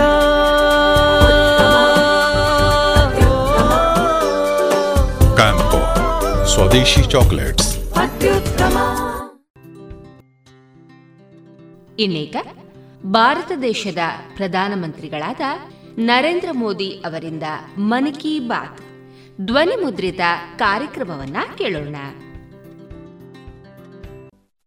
मेरे प्यारे देशवासियों नमस्कार इस बार जब मैं मन की बात के लिए जो भी चिट्ठियां आती हैं कमेंट्स आते हैं भांति भांति के इनपुट मिलते हैं जब उनकी तरफ नजर दौड़ा रहा था तो कई लोगों ने एक बड़ी महत्वपूर्ण बात याद की माई गौ पर आर्यन श्री बेंगलुरु से अनूप राव नोएडा से देवेश, ठाणे से सुजीत, इन सभी ने कहा, मोदी जी, इस बार मन की बात का पचहत्तरवा एपिसोड है। इसके लिए आपको बधाई। मैं आपका बहुत बहुत धन्यवाद करता हूँ कि आपने इतनी बारीक नज़र से मन की बात को फॉलो किया है और आप जुड़े रहे हैं। ये मेरे लिए बहुत ही गर्व का विषय है, आनंद का विषय है। मेरी तरफ़ से भी आपका तो धन्यवाद है ही है। मन की बात के सभी श्रोताओं का आभार व्यक्त करता हूँ, क्योंकि आपके साथ के बिना ये सफ़र संभव ही नहीं था। ऐसा लगता है, मानो ये कल की ही बात हो, जब हम सभी ने एक साथ मिलकर ये वैचारिक यात्रा शुरू की थी। तब 3 अक्टूबर 2014 को विजयादशमी का पावन पर्व था। और संयोग देखिए कि आज होलिका दहन है। एक दीप से झले दूसरा, और राष्ट्र रोशन हो हमारा। इस भावना पर चलते चलते हमने ये रास्ता तय किया है। हम लोगों ने देश के कोने कोने से लोगों से बात की और उनके असाधारण कार्यों के बारे में जाना। आपने भी अनुभव किया होगा। हमारे देश के दूर दराज के कोनों में भी कितनी अभूतपूर्व क्षमता पड़ी हुई है। भारत माँ की गोद में कैसे कैसे रत्न पल रहे हैं। ये अपने आप में भी एक समाज के प्रति देखने का, समाज को जानने का, समाज के सामर्थ्य को पहचानने का मेरे लिए तो एक अद्भुत अनुभव रहा है। इन 75 एपिसोड्स के दौरान कितने कितने विषयों से गुजरना हुआ। कभी नदी की बात तो कभी हिमालय की चोटियों की बात तो कभी रेगिस्तान की बात, कभी प्राकृतिक आपदा की बात तो कभी मानव सेवा की अनगिनत कथाओं की अनुभूति, कभी टेक्नोलॉजी का आविष्कार तो कभी किसी अनजान कोने में कुछ नया कर दिखाने वाले किसी के अनुभव की कथा। अब आप देखिए चाहे स्वच्छता की बात हो, चाहे हमारे हेरिटेज को संभालने की चर्चा हो, अरे इतना ही नहीं, खिलौने बनाने की बात हो। क्या कुछ नहीं था। शायद कितने विषयों को हमने स्पर्श किया है तो वो भी शायद अनगिनत हो जाएँगे। इस दौरान हमने समय समय पर महान विभूतियों को श्रद्धांजलि दी, उनके बारे में जाना, जिन्होंने भारत के निर्माण में अतुलनीय योगदान दिया है। हम लोगों ने कई वैश्विक मुद्दों पर भी बात की। उनसे प्रेरणा लेने की कोशिश की है। कई बातें आपने मुझे बताई, कई आइडियाज़ दिए। एक प्रकार से इस विचार यात्रा में आप साथ साथ चलते रहे, जुड़ते रहे और कुछ न कुछ नया जोड़ते भी रहे। मैं आज इस पचहत्तरवें एपिसोड के समय सबसे पहले मन की बात को सफल बनाने के लिए, समृद्ध बनाने के लिए और इससे जुड़े रहने के लिए हर श्रोता का बहुत बहुत आभार व्यक्त करता हूँ। मेरे प्यारे देशवासियों, देखिए कितना बड़ा सुखद संयोग है। आज मुझे पचहत्तरवीं मन की बात करने का अवसर और यही महीना आज़ादी के 75 साल के अमृत महोत्सव के आरंभ का महीना। अमृत महोत्सव दांडी यात्रा के दिन से शुरू हुआ था और 15 अगस्त 2023 तक चलेगा। अमृत महोत्सव से जुड़े कार्यक्रम पूरे देश में लगातार हो रहे हैं। अलग अलग जगहों से इन कार्यक्रमों की तस्वीरें, जानकारियाँ लोग शेयर कर रहे हैं। नमो ऐप पर ऐसी ही कुछ तस्वीरों के साथ साथ झारखंड के नवीन ने मुझे एक संदेश भेजा है। उन्होंने लिखा है कि उन्होंने अमृत महोत्सव के कार्यक्रम देखे और तय किया कि वो भी स्वाधीनता संग्राम से जुड़े कम से कम दस स्थानों पर जाएँगे। उनकी लिस्ट में पहला नाम भगवान बिरसा मुंडा के जन्मस्थान का है। नवीन ने लिखा है कि झारखंड के आदिवासी स्वतंत्रता सेनानियों की कहानियाँ वो देश के दूसरे हिस्सों में पहुंचाएँगे। भाई नवीन, आपकी इस सोच के लिए मैं आपको बधाई देता हूँ। साथियों, किसी स्वाधीनता सेनानी की संघर्ष गाथा हो, किसी स्थान का इतिहास हो, देश की कोई सांस्कृतिक कहानी हो अमृत महोत्सव के दौरान आप उसे देश के सामने ला सकते हैं। देशवासियों को उससे जोड़ने का माध्यम बन सकते हैं। आप देखिएगा, देखते ही देखते अमृत महोत्सव, ऐसे कितने ही प्रेरणादायी अमृत बिंदुओं से भर जाएगा। और फिर ऐसी अमृत धारा बहेगी जो हमें भारत की आज़ादी के सौ वर्ष तक प्रेरणा देगी। देश को नई ऊंचाई पर ले जाएगी। कुछ न कुछ करने का जज्बा पैदा करेगी। आज़ादी की लड़ाई में हमारे सेनानियों ने कितने ही कष्ट इसलिए सहे, क्योंकि वो देश के लिए त्याग और बलिदान को अपना कर्तव्य समझते थे। उनके त्याग और बलिदान की अमर गाथाएँ अब हमें सतत कर्तव्य पथ के लिए प्रेरित करें। और जैसे गीता में भगवान कृष्ण ने कहा है, नियतम कुरु कर्म त्वम कर्म ज्यायो हकर्मण। उसी भाव के साथ हम सब अपने नियत कर्तव्यों का पूरी निष्ठा से पालन करें। और आज़ादी का अमृत महोत्सव का मतलब यही है कि हम नए संकल्प करें। उन संकल्पों को सिद्ध करने के लिए जी जान से जुट जाएँ। और संकल्प वो हो जो समाज की भलाई के हो, देश की भलाई के हो भारत के उज्जवल भविष्य के लिए हो और संकल्प वो हो जिसमें मेरा अपना स्वयं का कुछ न कुछ जिम्मा हो, मेरा अपना कर्तव्य जुड़ा हुआ हो। मुझे विश्वास है, गीता को जीने का ये सुवर्ण अवसर हम लोगों के पास है। मेरे प्यारे देशवासियों, पिछले वर्ष ये मार्च का ही महीना था। देश ने पहली बार जनता कर्फ्यू शब्द सुना था। लेकिन इस महान देश की, महान प्रजा की महाशक्ति का अनुभव देखिए, जनता कर्फ्यू पूरे विश्व के लिए एक अचरज बन गया था। अनुशासन का ये अभूतपूर्व उदाहरण था। आने वाली पीढ़ियाँ इस एक बात को लेकर के ज़रूर गर्व करेगी।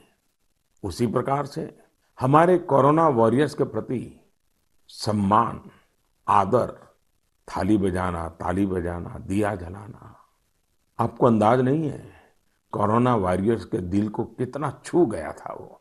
और वही तो कारण है जो पूरी साल भर वे बिना थके, बिना रुके, डटे रहे। देश के एक एक नागरिक की जान बचाने के लिए जी जान से जूझते रहे। पिछले साल इस समय सवाल था कि कोरोना की वैक्सीन कब तक आएगी। साथियों, हम सबके लिए गर्व की बात है कि आज भारत दुनिया का सबसे बड़ा वैक्सीनेशन प्रोग्राम चला रहा है। वैक्सीनेशन प्रोग्राम के तस्वीरों के बारे में मुझे भुवनेश्वर के पुष्पा शुक्ला जी ने लिखा है। उनका कहना है कि घर के बड़े बुज़ुर्गों में वैक्सीन को लेकर जो उत्साह दिख रहा है, उसकी चर्चा मैं मन की बात में करूँ। साथियों, सही भी है। देश के कोने कोने से हम ऐसी खबरें सुन रहे हैं, ऐसी तस्वीरें देख रहे हैं, जो हमारे दिल को छू जाती हैं। यूपी के जौनपुर में 109 वर्ष की बुज़ुर्ग माँ राम दुलिया जी ने टीका लगवाया है। ऐसे ही दिल्ली में भी 107 साल के केवल कृष्ण जी ने वैक्सीन की डोज ली है। हैदराबाद में सौ साल के जय चौधरी जी ने वैक्सीन लगवाई और सभी से अपील भी है कि वैक्सीन ज़रूर लगवाएँ। मैं ट्विटर, फेसबुक पर भी ये देख रहा हूँ कि कैसे लोग अपने घर के बुज़ुर्गों को वैक्सीन लगवाने के बाद उनकी फ़ोटो अपलोड कर रहे हैं। केरल से एक युवा आनंद नायर ने तो इसे एक नया शब्द दिया है, वैक्सीन सेवा। ऐसे ही संदेश दिल्ली से शिवानी, हिमाचल से हिमांशु और दूसरे कई युवाओं ने भी भेजे हैं। मैं आप सभी श्रोताओं के इन विचारों की सराहना करता हूँ। इन सब के बीच कोरोना से लड़ाई का मंत्र भी ज़रूर याद रखिए। दवाई भी कड़ाई भी।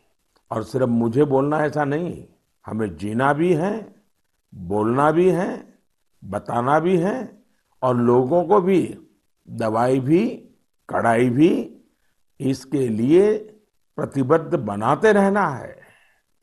मेरे प्यारे देशवासियों, मुझे आज इंदौर की रहने वाली सौम्या जी का धन्यवाद करना है। उन्होंने एक विषय के बारे में मेरा ध्यान आकर्षित किया है और इसका ज़िक्र मन की बात में करने के लिए कहा है। ये विषय है भारत की क्रिकेटर मिताली राज जी का नया रिकॉर्ड। मिताली जी, हाल ही में अंतर्राष्ट्रीय क्रिकेट में दस हज़ार रन बनाने वाली पहली भारतीय महिला क्रिकेटर बनी है। उनकी इस उपलब्धि पर बहुत बहुत बधाई। वनडे इंटरनेशनल में सात हज़ार रन बनाने वाली भी वो अकेली अंतर्राष्ट्रीय महिला खिलाड़ी है। महिला क्रिकेट के क्षेत्र में उनका योगदान बहुत शानदार है। दो दशकों से ज़्यादा के कैरियर में मिताली राज जी ने हज़ारों लाखों को प्रेरित किया है।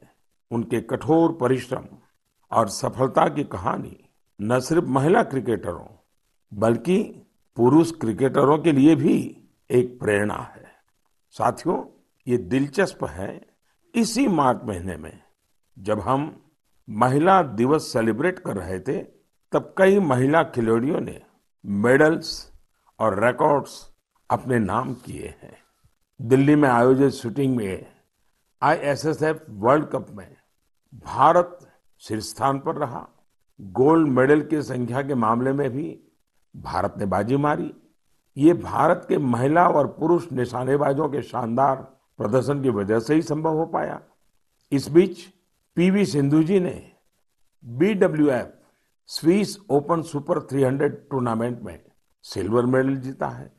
आज एजुकेशन से लेकर एंटरप्रेन्योरशिप तक आर्म फोर्सेस से लेकर साइंस एंड टेक्नोलॉजी तक, हर जगह देश की बेटियाँ अपनी अलग पहचान बना रही हैं।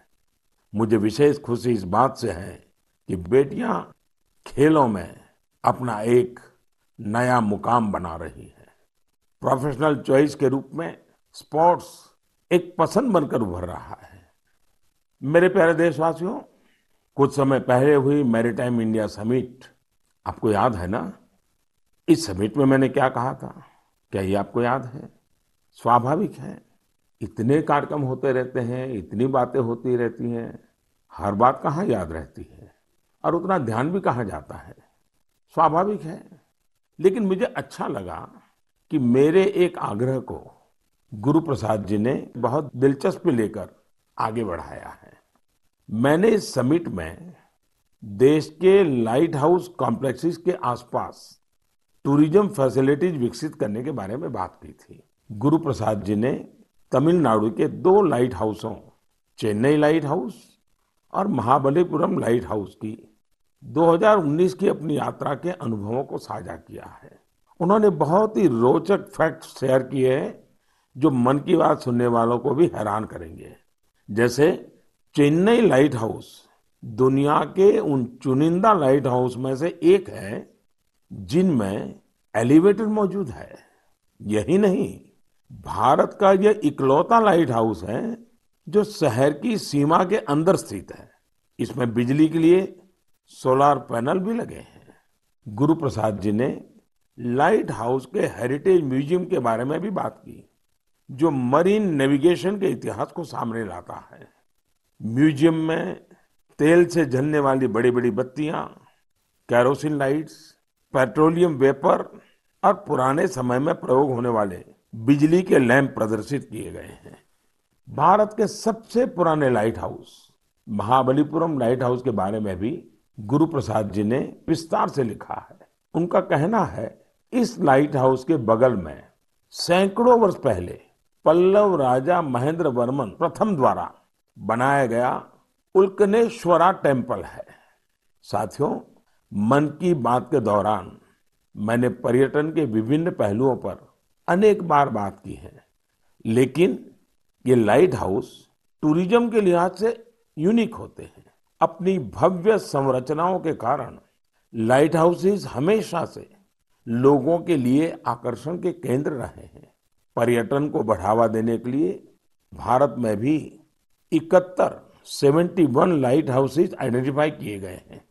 इन सभी लाइट हाउस में उनकी क्षमताओं के मुताबिक museum amphitheatre open air theatre cafeteria children's park eco friendly cottages और लैंडस्केपिंग तैयार किए जाएँगे। वैसे लाइट हाउसेस की बात चल रही है तो मैं एक यूनिक लाइट हाउस के बारे में भी आपको बताना चाहूँगा। ये लाइट हाउस गुजरात के सुरेंद्रनगर ज़िले में जिंजूवाड़ा नाम के एक स्थान में है।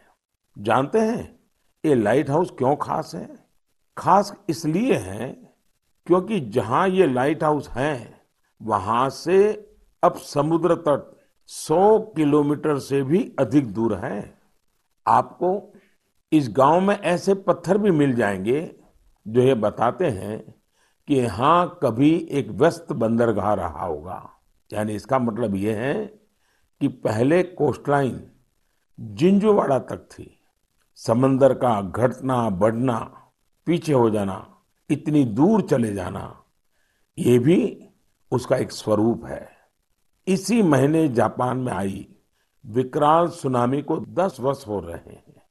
इस सुनामी में हज़ारों लोगों की जान चली गई थी।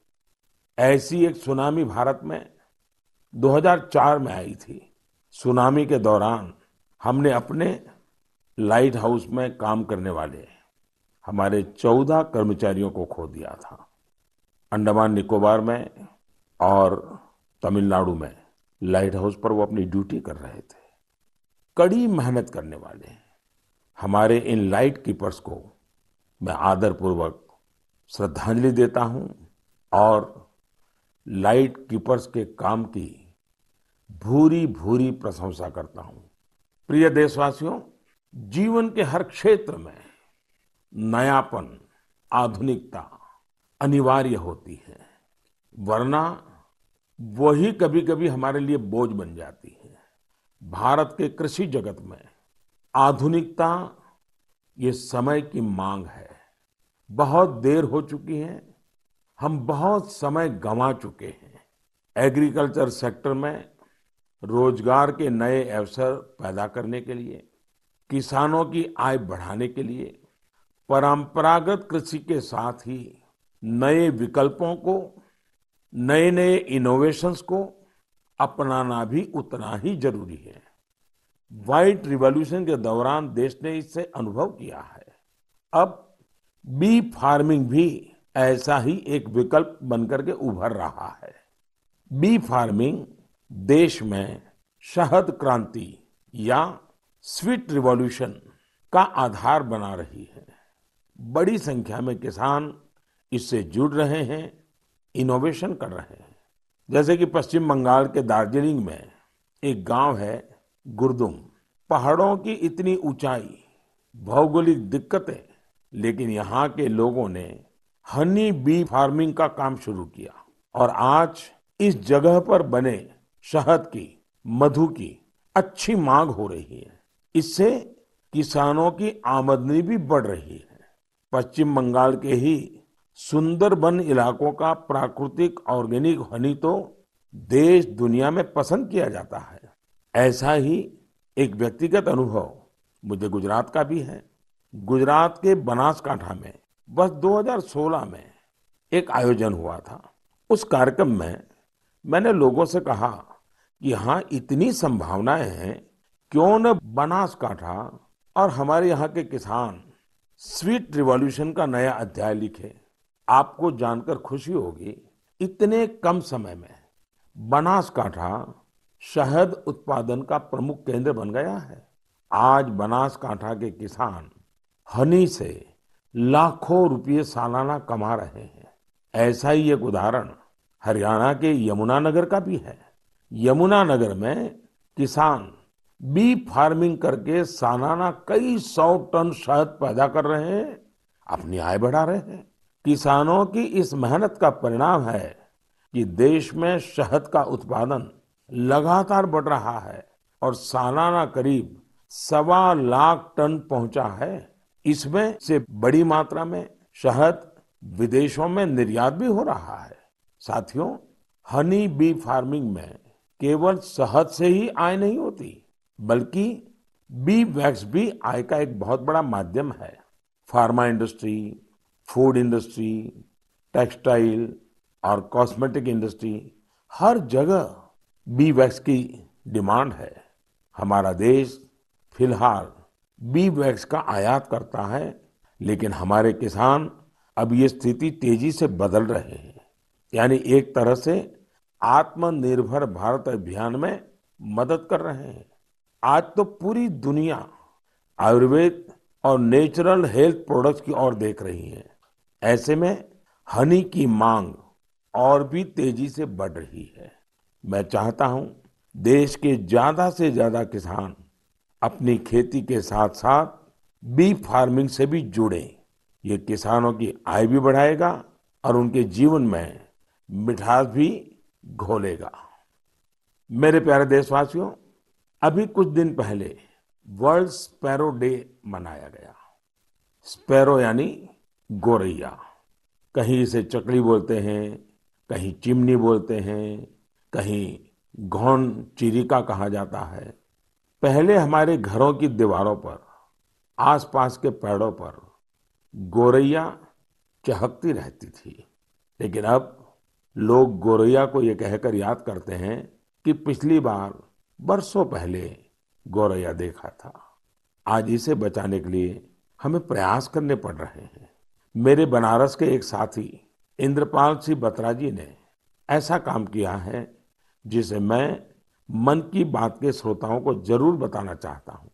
बत्रा जी ने अपने घर को ही गोरैया का आशियाना बना दिया है।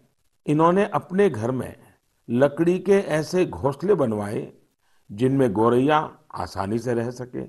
आज बनारस के कई घर इस मुहिम से जुड़ रहे हैं। इससे इन घरों में एक अद्भुत प्राकृतिक वातावरण भी बन गया है। मैं चाहूँगा प्रकृति, पर्यावरण, प्राणी, पक्षी, जिनके लिए भी बन सके कम ज़्यादा प्रयास हमें भी करने चाहिए। जैसे एक साथी है विजय कुमार काबी जी। विजय जी उड़ीसा के केंद्रपाड़ा के रहने वाले हैं। केंद्रपाड़ा समुद्र के किनारे हैं। इसलिए इस ज़िले के कई गाँव ऐसे हैं जिन पर समुद्र की ऊँची लहरों और साइक्लोन का खतरा रहता है। इससे कई बार बहुत नुकसान भी होता है। विजय जी ने महसूस किया कि अगर इस प्राकृतिक तबाही को कोई रोक सकता है तो वो प्रकृति ही रोक सकती है। फिर क्या था? विजय जी ने बड़ा कोट गाँव से अपना मिशन शुरू किया। उन्होंने 12 साल, साथियों 12 साल मेहनत करके गाँव के बाहर समुद्री की तरफ़ 25 एकड़ का मैंग्रोव जंगल खड़ा कर दिया।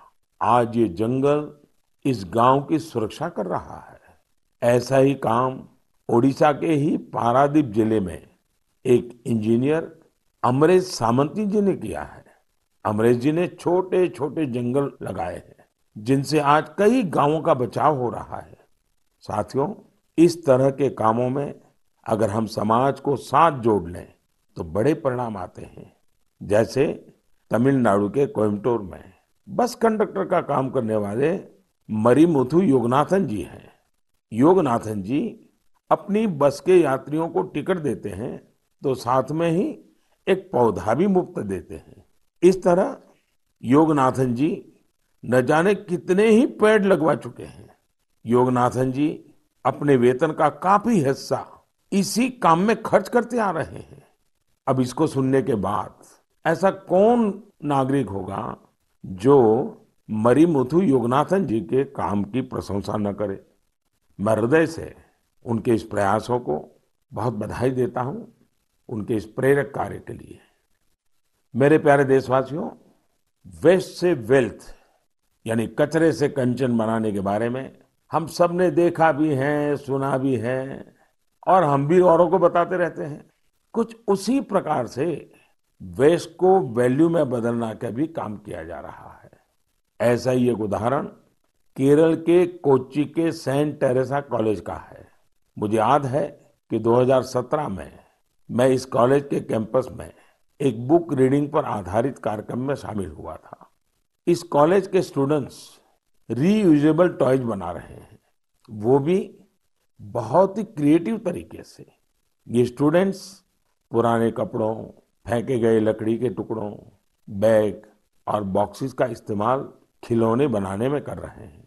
कोई विद्यार्थी पजल बना रहा है तो कोई कार और ट्रेन बना रहा है। यहाँ इस बात का विशेष ध्यान दिया जाता है कि खिलौने सेफ़ होने के साथ साथ चाइल्ड फ्रेंडली भी हो। और इस पूरे प्रयास की एक अच्छी बात ये भी है कि ये खिलौने आंगनवाड़ी बच्चों को खेलने के लिए दिए जाते हैं।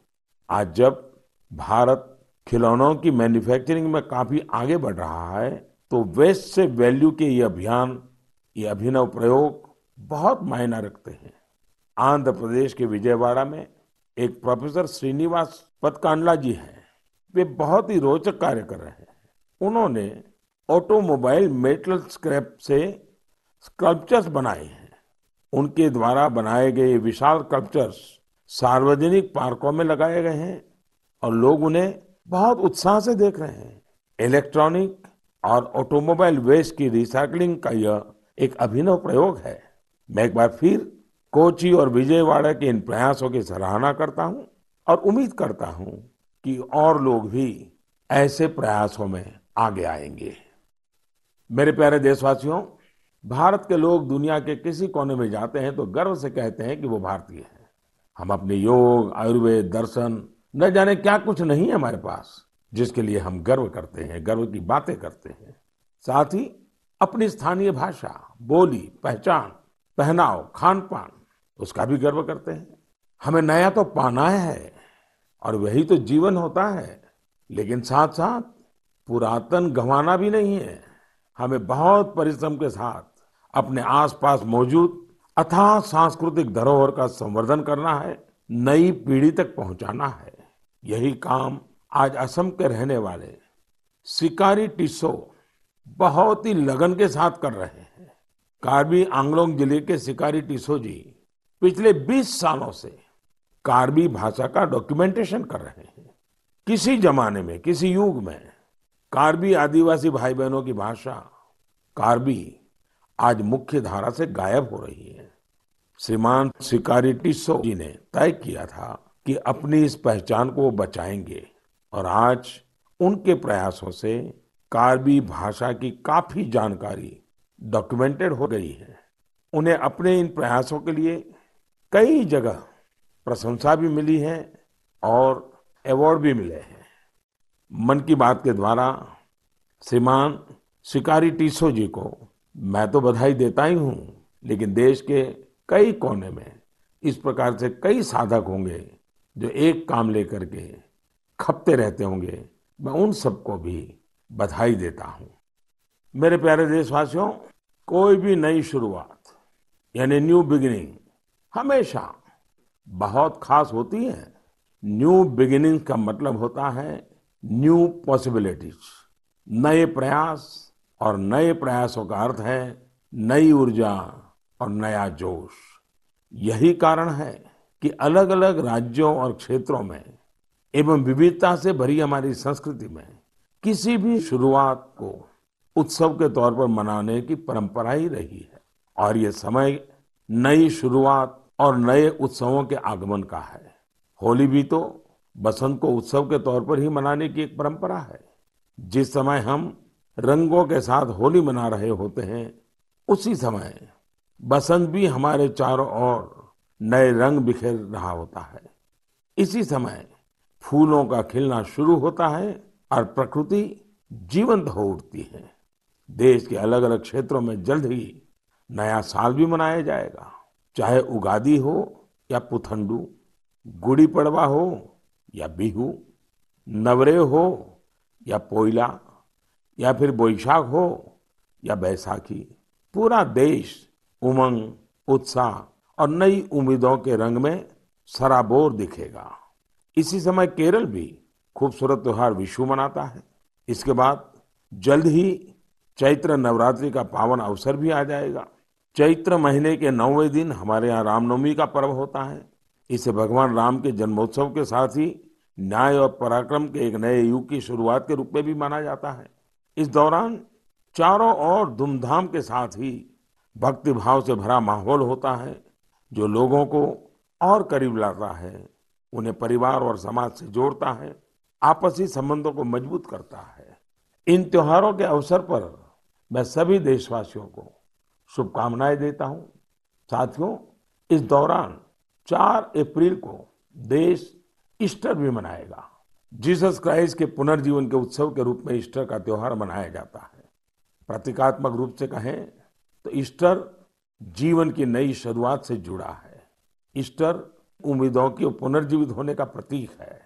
Only this holy and auspicious occasion I greet not only the Christian community in India but also Christians globally मेरे प्यारे देशवासियों, आज मन की बात में हमने अमृत महोत्सव और देश के लिए अपने कर्तव्यों की बात की। हमने अन्य पर्वों और त्योहारों को भी चर्चा की है। इसी बीच एक और पर्व आने वाला है, जो हमारे संवैधानिक अधिकारों और कर्तव्यों की याद दिलाता है। वो है 14 अप्रैल डॉक्टर बाबा साहब आम्बेडकर की जन्म जयंती। इस बार अमृत महोत्सव में तो ये अवसर और भी खास बन गया है। मुझे विश्वास है, बाबा साहेब की इस जन्म जयंती को हम ज़रूर यादगार बनाएँगे। अपने कर्तव्यों का संकल्प लेकर उन्हें श्रद्धांजलि देंगे। इसी विश्वास के साथ आप सभी को पर्व त्योहारों की एक बार फिर शुभकामनाएँ हैं। आप सब खुश रहिए, स्वस्थ रहिए और खूब उल्लास मनाइए। इसी कामना के साथ फिर से याद कराता हूँ, दवाई भी, कड़ाई भी। बहुत बहुत धन्यवाद ಇದುವರೆಗೆ ಮನ್ ಕಿ ಬಾತ್ ಧ್ವನಿ ಮುದ್ರಿತ ಕಾರ್ಯಕ್ರಮವನ್ನ ಕೇಳಿದಿರಿ ಇನ್ನೀಗ ಶಾಸ್ತ್ರೀಯ ಸಂಗೀತ ಕಚೇರಿ ಪ್ರಸಾರವಾಗಲಿದೆ ಹಾಡುಗಾರಿಕೆಯಲ್ಲಿ ಅದಿತಿ ಕೊಂಕೋಡಿ ವಯಲಿನ್ ಗಣರಾಜ್ ಕಾರ್ಲೆ ಮೃದಂಗ ಅಮೃತ ನಾರಾಯಣ ಹಾಗೂ ಮೋರ್ಸಿಂಗ್ನಲ್ಲಿ ವಿದ್ವಾನ್ विद्वान् बालकृष्णमने नाटि नो फलो ಏ ನಾಟಿ नो फल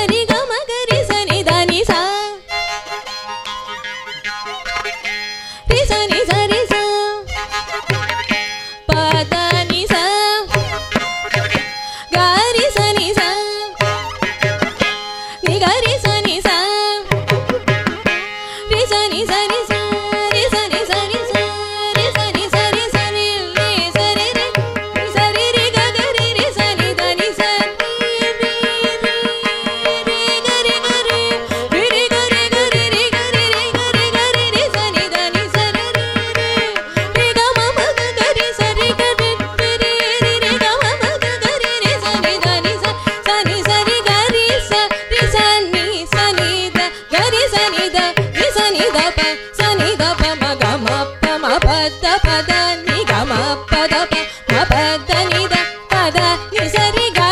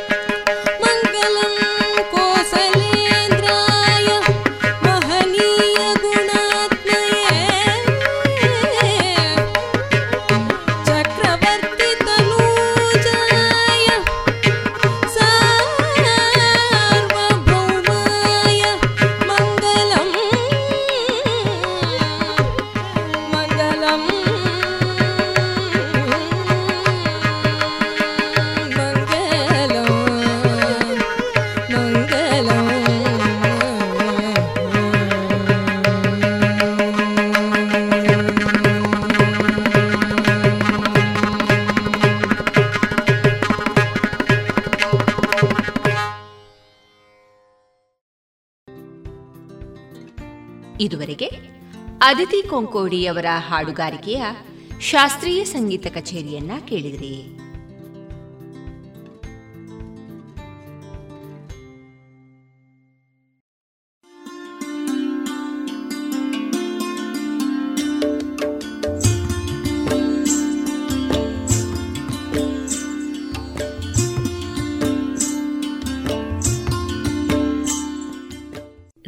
ಪಾಂಚಜನ್ಯ ಸಮುದಾಯ ಬಾನುಲಿ ಕೇಂದ್ರದಿಂದ ನಿಮ್ಮ ಕಾರ್ಯಕ್ರಮಗಳು ಪ್ರಸಾರವಾಗಬೇಕೆ? ಹಾಗಿದ್ದರೆ ನಮ್ಮನ್ನು ಸಂಪರ್ಕಿಸಿ. ನಮ್ಮ ದೂರವಾಣಿ ಸಂಖ್ಯೆ ಸೊನ್ನೆ ಎಂಟು ಎರಡು ಐದು ಒಂದು, ಎರಡು ಒಂಬತ್ತು ಎಂಟು ನಾಲ್ಕು ಒಂಬತ್ತು ಒಂಬತ್ತು.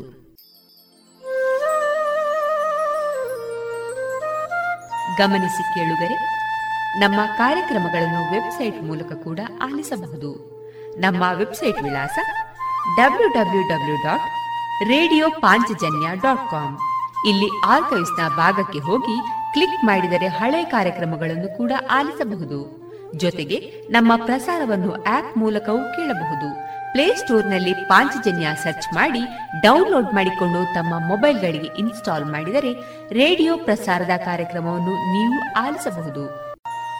ನಮ್ಮ ಪ್ರಸಾರದ ಬಗೆಗೆ ನಿಮ್ಮ ಅಭಿಪ್ರಾಯಗಳನ್ನು ಹಂಚಿಕೊಳ್ಳಲು ನಮ್ಮ ವಿಳಾಸ ರೇಡಿಯೋ ಪಾಂಚಜನ್ಯ ತೊಂಬತ್ತು ಬಿಂದು ಎಂಟು ಎಫ್ಎಂ ಸಮುದಾಯ ಬಾನುಲಿ ಕೇಂದ್ರ, ನೆಹರು ನಗರ, ಪುತ್ತೂರು. ನಮ್ಮ ದೂರವಾಣಿ ಸಂಖ್ಯೆ ಸೊನ್ನೆ ಎಂಟು ಎರಡು ಐದು ಒಂದು, ಎರಡು ಒಂಬತ್ತು ಎಂಟು ನಾಲ್ಕು ಒಂಬತ್ತು ಒಂಬತ್ತು. ಇಮೇಲ್ ವಿಳಾಸ radio Panchajanya at Gmail dot com ನಮ್ಮ ವಿಳಾಸ ಮತ್ತೊಮ್ಮೆ ರೇಡಿಯೋ ಪಾಂಚಜನ್ಯ ತೊಂಬತ್ತು ಬಿಂದು ಎಂಟು ಎಫ್ಎಂ ಸಮುದಾಯ ಬಾನುಲಿ ಕೇಂದ್ರ, ನೆಹರು ನಗರ, ಪುತ್ತೂರು. ನಮ್ಮ ದೂರವಾಣಿ ಸಂಖ್ಯೆ ಸೊನ್ನೆ ಎಂಟು ಎರಡು ಐದು ಒಂದು, ಎರಡು ಒಂಬತ್ತು ಎಂಟು ನಾಲ್ಕು ಒಂಬತ್ತು ಒಂಬತ್ತು. ಇಲ್ಲಿಗೆ ಈ ಹೊತ್ತಿನ ಪ್ರಸಾರ ಕಾರ್ಯಕ್ರಮವನ್ನ ಮುಕ್ತಾಯಗೊಳಿಸುತ್ತಿದ್ದೇವೆ. ಆತ್ಮೀಯ ಕೇಳುಗರಿಗೆಲ್ಲ ರೇಡಿಯೋ ಪಾಂಚಜನ್ಯದ ಬಳಗದ ಪರವಾಗಿ ನಾನು ತೇಜಸ್ವಿ ರಾಜೇಶ್ ಮಾಡುವ ಅನಂತ ವಂದನೆಗಳು.